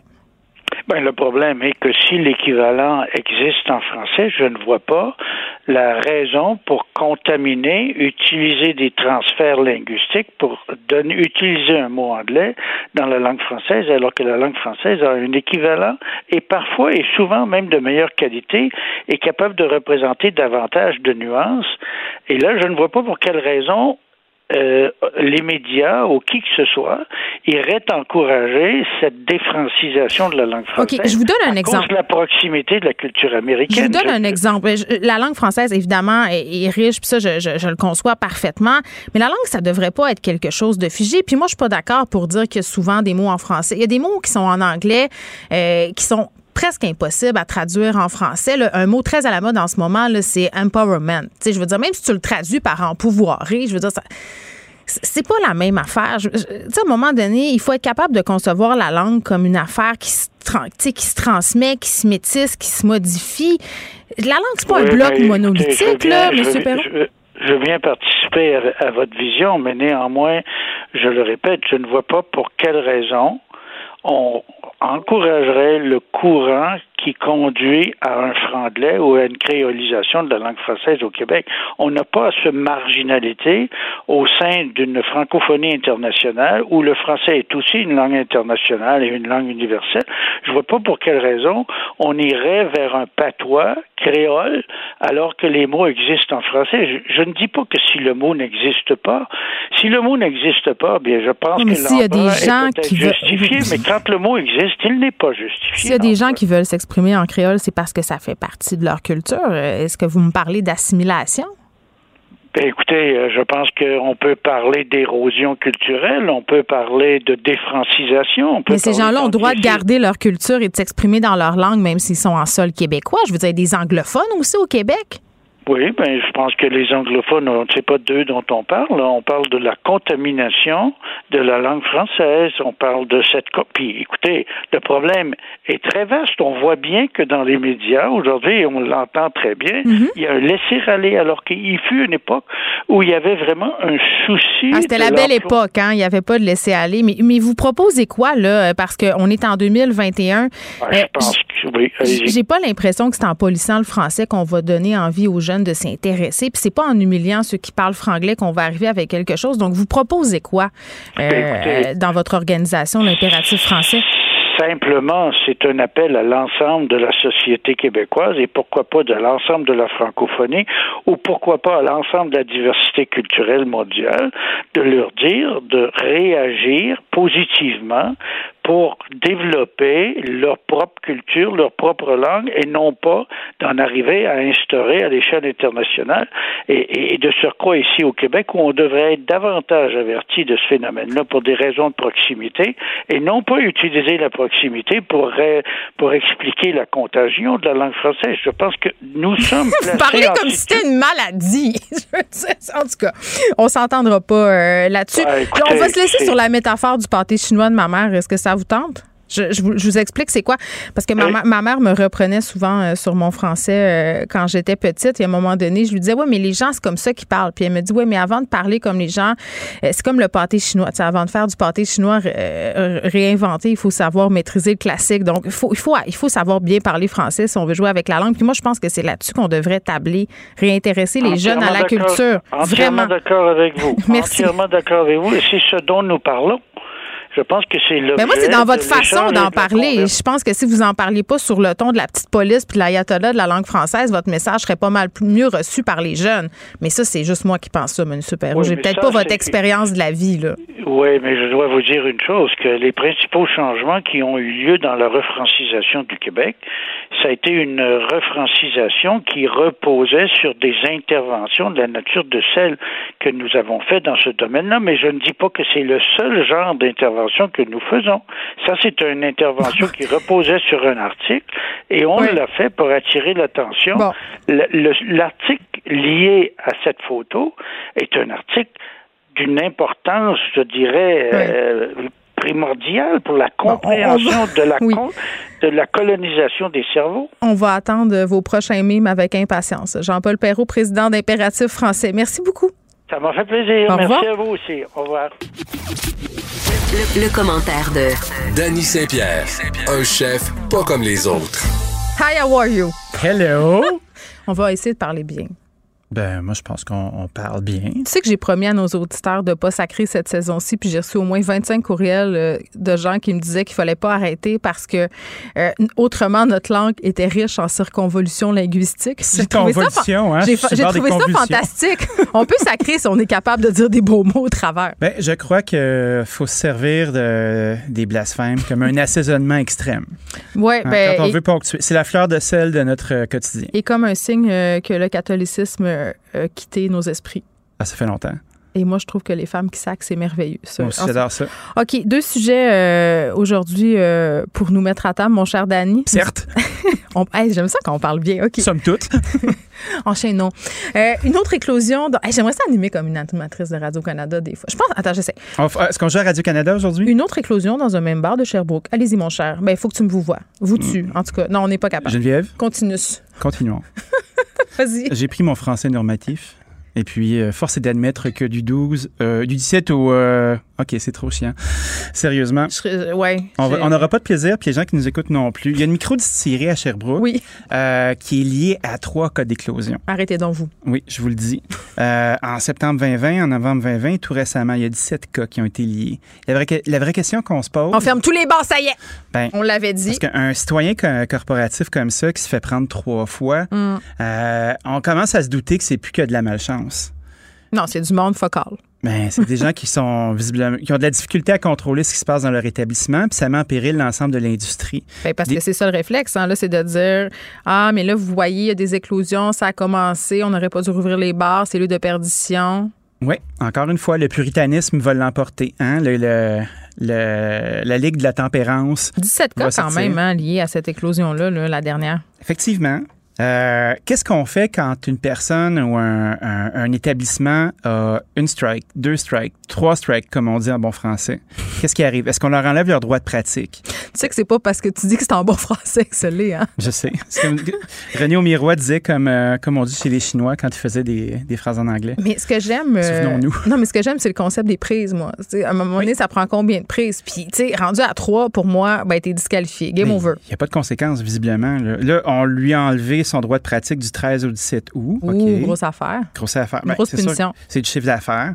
Mais ça fait réfléchir à savoir, euh, est-ce qu'il y a un mécanisme de conséquence où on va se servir de quelques établissements comme ça pour fermer tout le monde en se disant, gars, on vous l'avait dit, là, on vous l'avait dit.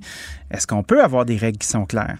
Ah, Fred, Fred, euh, Fred, euh, il se demande. Qu'est-ce qu'il se demande? ben, il se demande qu'est-ce qu'on ferait si quelqu'un avait trois strikes par le MAPAC. Par exemple, s'il Ben oui, on y avait des, des, des, des infractions sur la, la, Ben, la, la la sal- température de ses frigos. Ben oui, la, température de ces frigos ou la salubrité de ces exemples, tu as trois cas d'infection à la salmonelle dans ton restaurant de poulet rôti. Oui, parce qu'on voit, il y a des restos, des fois, tu sais, quand On sort la liste, là, il y a- ce restaurant est rendu à sa 68e infraction de caca de rongeur, là, mais mettez-moi le cadenas à la porte, la ça. qu'est-ce qui se passe? C'est parce que euh, l'industrie va-t-elle se policer d'elle-même? Euh, l'industrie doit être la police en même temps. Qu'est-ce qu'on fait dans ce temps-là? Moi, je suis toujours en train de redouter le moment où ils vont dire, OK, ça fait deux, trois établissements qu'on voit infectés, là, on voit que ça se passe dans votre industrie, on vous ferme. That's it, c'est terminé. Mais, tu sais, par rapport je suis à. inquiet devant ça, moi. Ben moi aussi, puis par rapport aussi à l'industrie qui doit se policer elle-même. Puis je Oui. m'explique parce que, bon, c'est un sujet dont on a souvent discuté, toi et moi, mais à hier, hier, j'étais au resto, euh, puis le, le serveur que...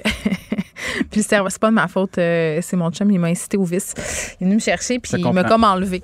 Donc, euh, Est-ce que c'était bon? c'était excellent comme d'habitude, mais on a jasé du passeport vaccinal puis Oui. de la- de la- des preuves de vaccination euh, avec notre serveur qu'on aime beaucoup.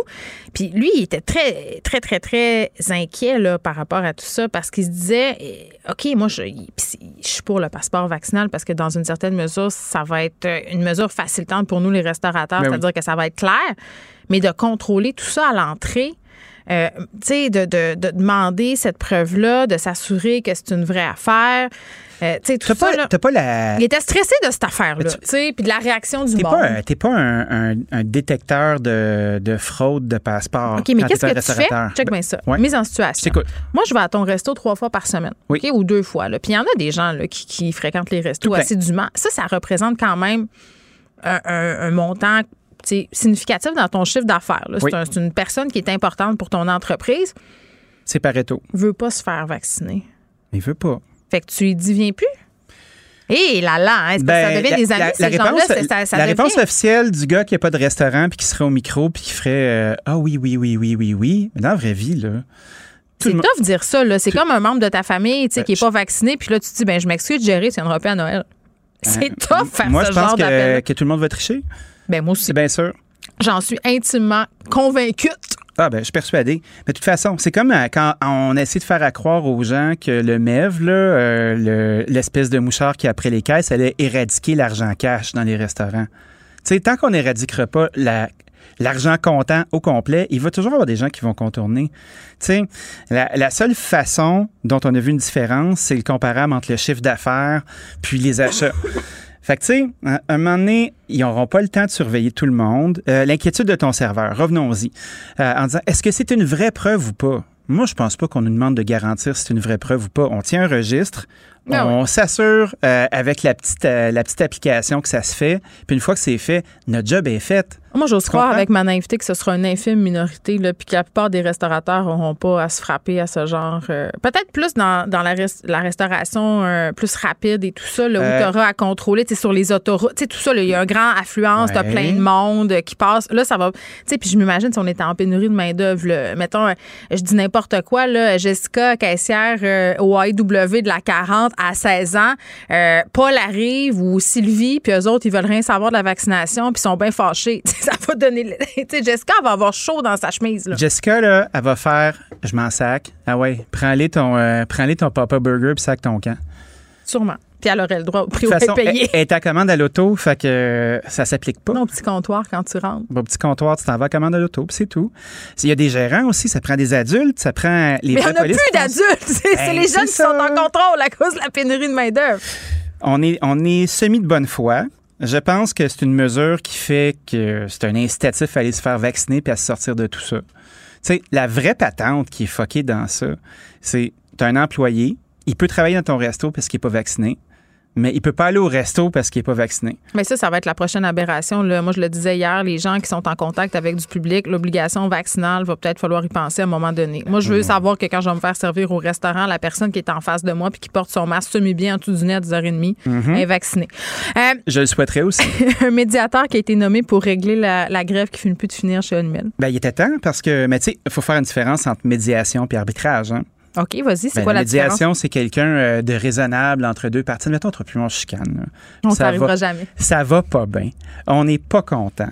Puis euh, là, Fred Muckle arrive avec sa bonne foi habituelle. Fred Muckle, il prend pour moi. Ça, c'est d'emblée, c'est ça. On va trouver quelqu'un de neutre de bord. Seb. Donc, un, arbitre? Seb au platine, admettons. Seb, il lâche les platines, il s'en vient ici. Puis là, ben, ah, il y a quelqu'un qui va faire non, Geneviève, t'as pas le droit de dire à Danny que c'est un gros sale. Puis, euh, la ta J'ai pas le droit? Ben non, t'as pas, pas le droit oh, parce qu'il faut régler. Il faut trouver une façon. On va médier. On va être au centre de tout ça. J'ai assez hâte. J'ai presque envie qu'on chicane pour l'essayer. On chicanera jamais, toi puis moi. Ben, un arbitre, par exemple, va finir par trancher. Un bon exemple, c'est quand il y a une querelle dans, salariale dans la Ligue nationale, nationale de hockey, tu sais. Mm-hmm où les deux camps euh, donnent des chiffres, puis à un moment donné, l'arbitre tranche, puis dit, gars, ça va être ça. Il y a un conflit avec les producteurs de porc. Puis les personnes qui payent le plus cher en ce moment, euh, c'est les producteurs de porc. Parce que c'est pas les producteurs de porc qui sont en conflit. Tu me fais des babettes, tu me dis qu'il y a une minute, je suis en train de me désorganiser. Il y, a, 133 animaux qui ont été produits par des producteurs familiaux au Québec, d'une petite industrie qui, euh, qui court après ces scènes. Puis là, ces porcs-là, ils sont pas capables de sortir. Il fait chaud. Ils vont peut-être devoir les abattre parce que dans les abattoirs, justement... Ça fera plus plus imaginaire que des poulets. Oui, mais dans ces abattoirs, euh, il y a un conflit de travail parce qu'on paye mal les gens, puis ils sont tannés. Puis si vous étiez dans un abattoir à longueur de journée, là, ben vous aimeriez pas ça, puis vous souhaiteriez faire peut-être plus que 21 pièces de l'heure. Fait que rendu là, moi, je suis prête à payer mon cochon plus cher. Moi aussi. Merci, Dani. Ça fait plaisir. Salut. Elle n'hésite pas à poser la question tabou. Elle dit ce qui doit être entendu et questionne ce qui doit être adressé. Elle provoque les débats et soulève les réflexions. Geneviève Peterson. Cube Radio. Les rencontres de l'heure. Léa Streliski et Mathieu Cyr. La rencontre Streliski-Cyr. Léa et Mathieu, salut. Allô? Bon, contente euh, de vous retrouver. On se rappelle le règlement. Les petits amis, on parle pas en même temps, oui? Hein? Pas de problème, j'attendais qu'elle parle. il y a juste personne qui va parler de Diane. Parlez pas en même temps, mais parlez de grâce. Laissez-moi pas remplir tout ça seul. on est là, on est là. on va parler euh, de la page satirique euh, de Mime Politique, Le Revoir. Moi, une page euh, que j'aime beaucoup, qui est fermée après des allégations d'inconduite sexuelle envers l'un de, de, ses fondateurs. Et je souligne au passage qu'il y a un des, des fondateurs, un des cofondateurs de la page Le Revoir, Jean-François Marquis, qui poursuit la page dit son nom parce que son nom est sorti l'été passé dans la foulée du mouvement, l'été d'avant, pardon, pas l'été passé, l'autre été d'avant, bon, vous me suivez, euh, dans la foulée du mouvement, moi aussi, là, quand il y avait toutes sortes de d'allégations sur les médias sociaux qui touchaient toutes sortes euh, de personnalités dans plein de milieux. Donc, vraiment, euh, le site Le Revoir, là, qui a beaucoup de difficultés. je te laisse commencer, Mathieu. Ben c'est c'est quelque chose, c'est toujours spécial quand on voit que ça arrive dans le camp de la gauche. Euh, puis ça, il y a un clivage, je veux pas entre la gauche et la droite là-dessus. J'ai vu euh, j'ai vu ce que Richard Martineau avait tweeté tantôt. Euh, il avait dit le nom de la personne.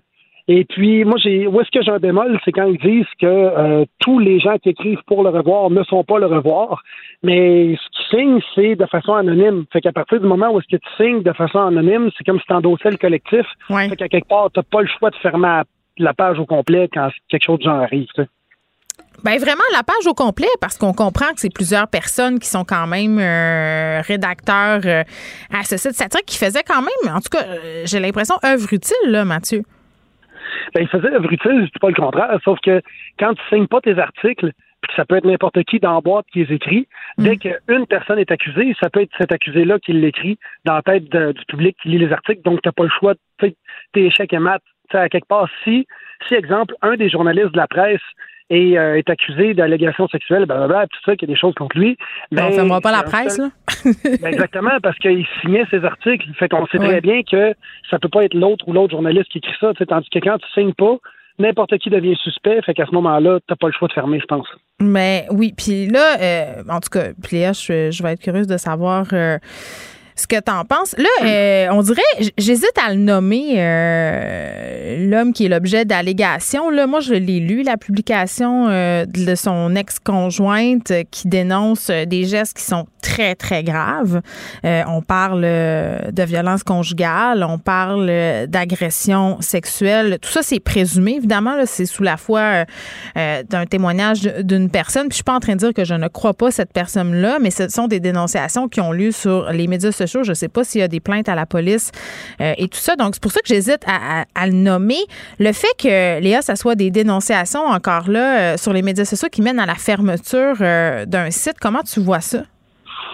Ben, je trouve ça très moderne. je trouve que ça ressemble à énormément de choses qu'on vit dernièrement. On en est souvent parlé. On en est parlé hier dans le cadre de Pascal Nadeau. Euh, on peut plus on peut plus renier que les médias sociaux ont maintenant cette espèce de poids et servent d'une sorte de, de, de, procès ou de tribunal avant le tribunal. Je, j'appuie le qu'ils aient fermé la page parce que je suis d'accord avec Mathieu, c'est-à-dire que c'est leur anonymat qui est venu leur tirer dans le pied quelque part. C'est que jusqu'à maintenant, c'est ça qui faisait aussi la beauté du revoir, c'est que quelque part, il y a personne qui, qui prenait le mérite de, de des blagues, tu sais. Mais sauf que là, je vois pas comment ils allaient survivre à ça. Puis quelque part, ben, il meurt un peu de sa belle mort, dans le sens que c'est un peu un geste noble dans la mesure où est-ce que ça veut dire qu'il croit la victime. Euh, c'est ça aussi. C'est très moderne, là. C'est très moderne et ils ont agi vraiment rapidement. on marche, on marche beaucoup sur des œufs, hein. T'as-tu remarqué? Ben, parce que, on est obligé, on est obligé. Je veux dire, on, c'est toujours des affaires où est-ce qu'on sait, c'est, tout est un peu au conditionnel. Euh, en même temps, il y a du monde qui perd leur job là-dedans. Puis en même temps, on va voir. Ben, c'est une job, c'est une page Facebook, là. Ben, Relaxons, je pense pas que personne tire de revenus. Non, mais ils avaient quand même un beau succès. C'est pas si facile que ça, faire ça, là. Ouais. Puis, euh, ils avaient un beau succès, mais que ça meurt, euh, je pense que c'était, le temps-là. C'est ouais.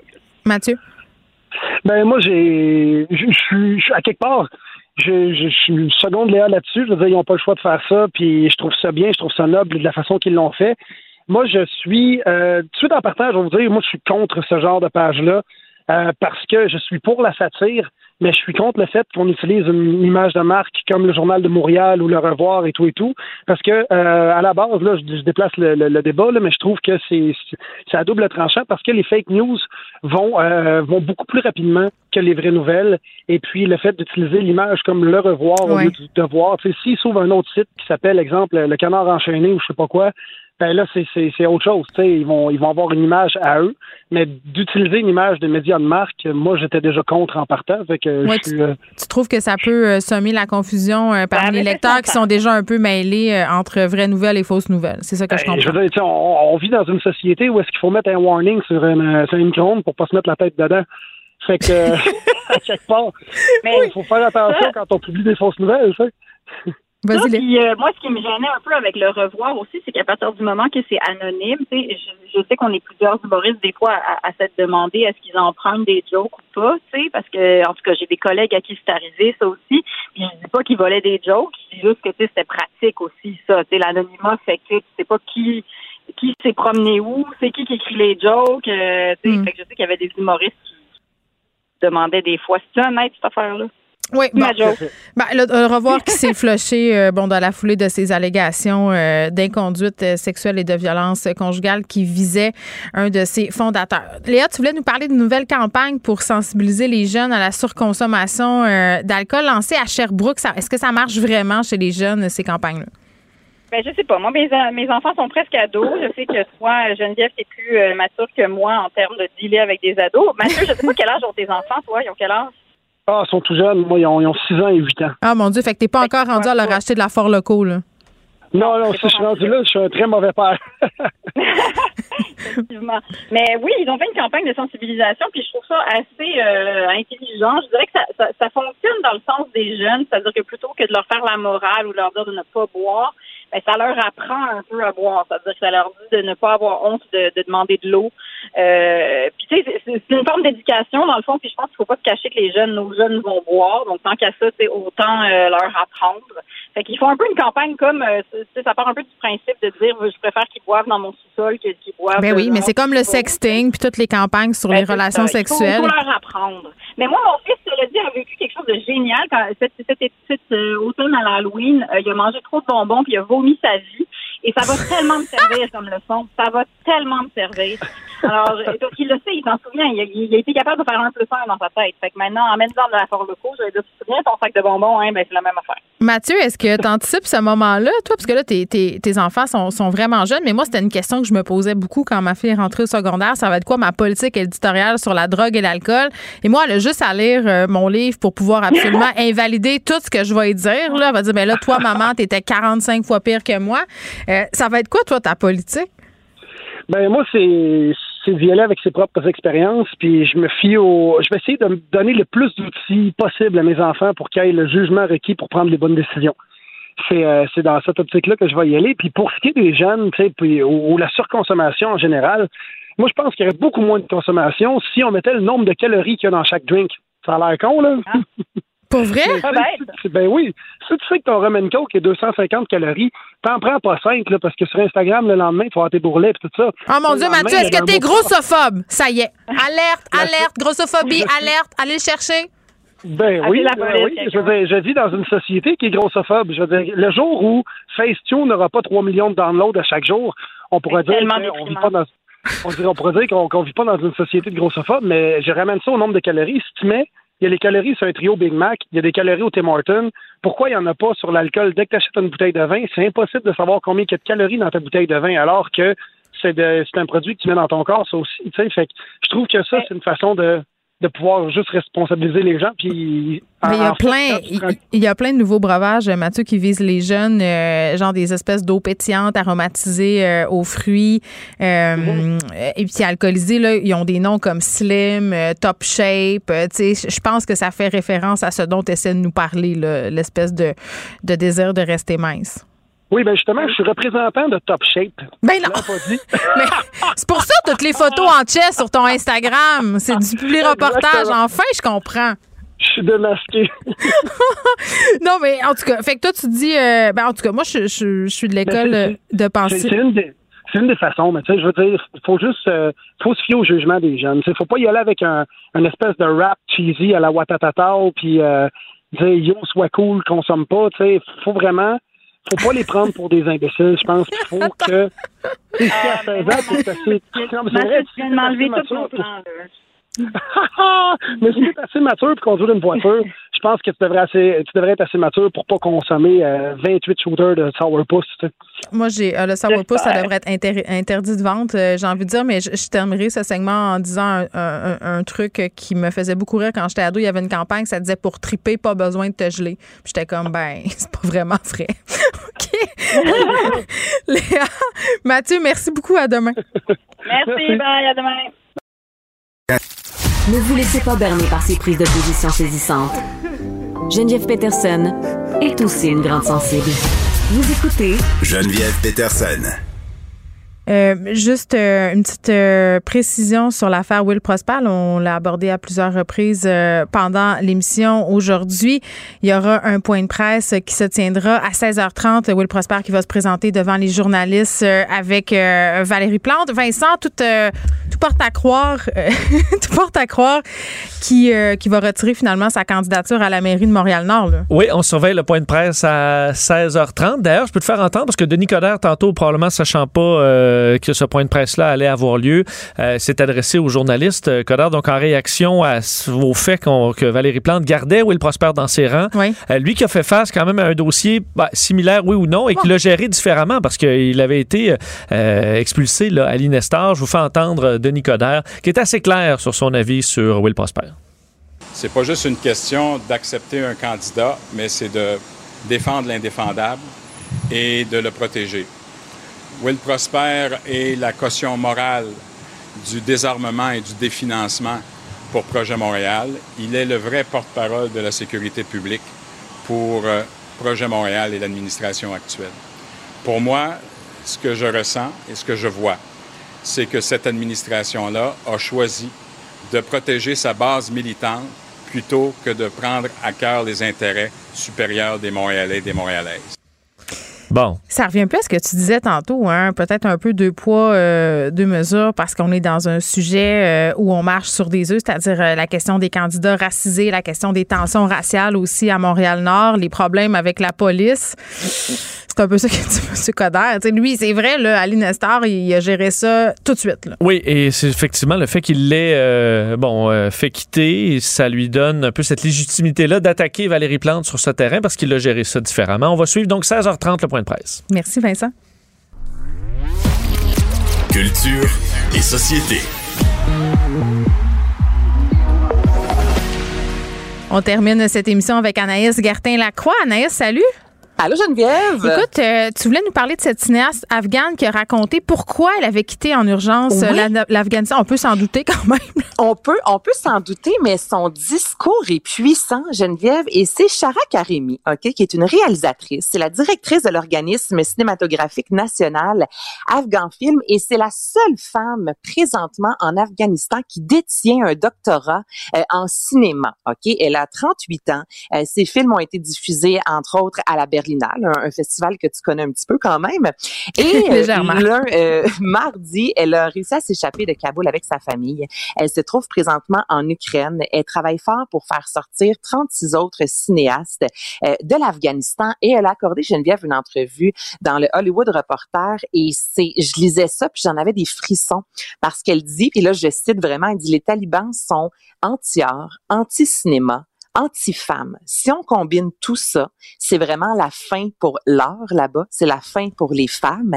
Et elle dit ce sera un, un génocide, oui, au niveau des humains, parce qu'on sait ce qui se passe présentement, mais elle dit ce sera un génocide culturel également. Puis elle dit Hmm. même si il ne nous tue pas, elle dit il y a une d'autres façons de tuer qu'une balle dans la tête. C'est assez, euh, je te dirais là, c'est très graphique. Elle dit ils vont nous empêcher de travailler, nous empêcher de de, de, de, de, créer notre art, en fait. Puis ce serait une façon exacte de tuer toutes les femmes dans le pays et toutes les artistes. Mais et tout le monde qui est dans la marge, euh, tout le monde qui font partie euh, de communautés. Non, non, euh, c'est puis je- oui, euh, c'est un génocide de la culture, puis c'est aussi un génocide de la pensée. Du nouveau euh, pour Ed Sheeran. Ed Sheeran. Est-ce que tu as entendu la nouvelle chanson? C'est un verre d'oreille. C'est pas un truc qui a été dévoilé semi au jeu de Tokyo, puis que là, ils se sont fait pogner, puis il fallait continuer ou je suis mêlée? Là, t'es mêlée. Je suis mêlée, c'est pas ça. ah non, ça, c'est The Weeknd. Ça n'a pas rapport. OK, vas-y. Visiting Hour, écoute ça. I got them all from you. I just stay a while and we'll put all the world to rights.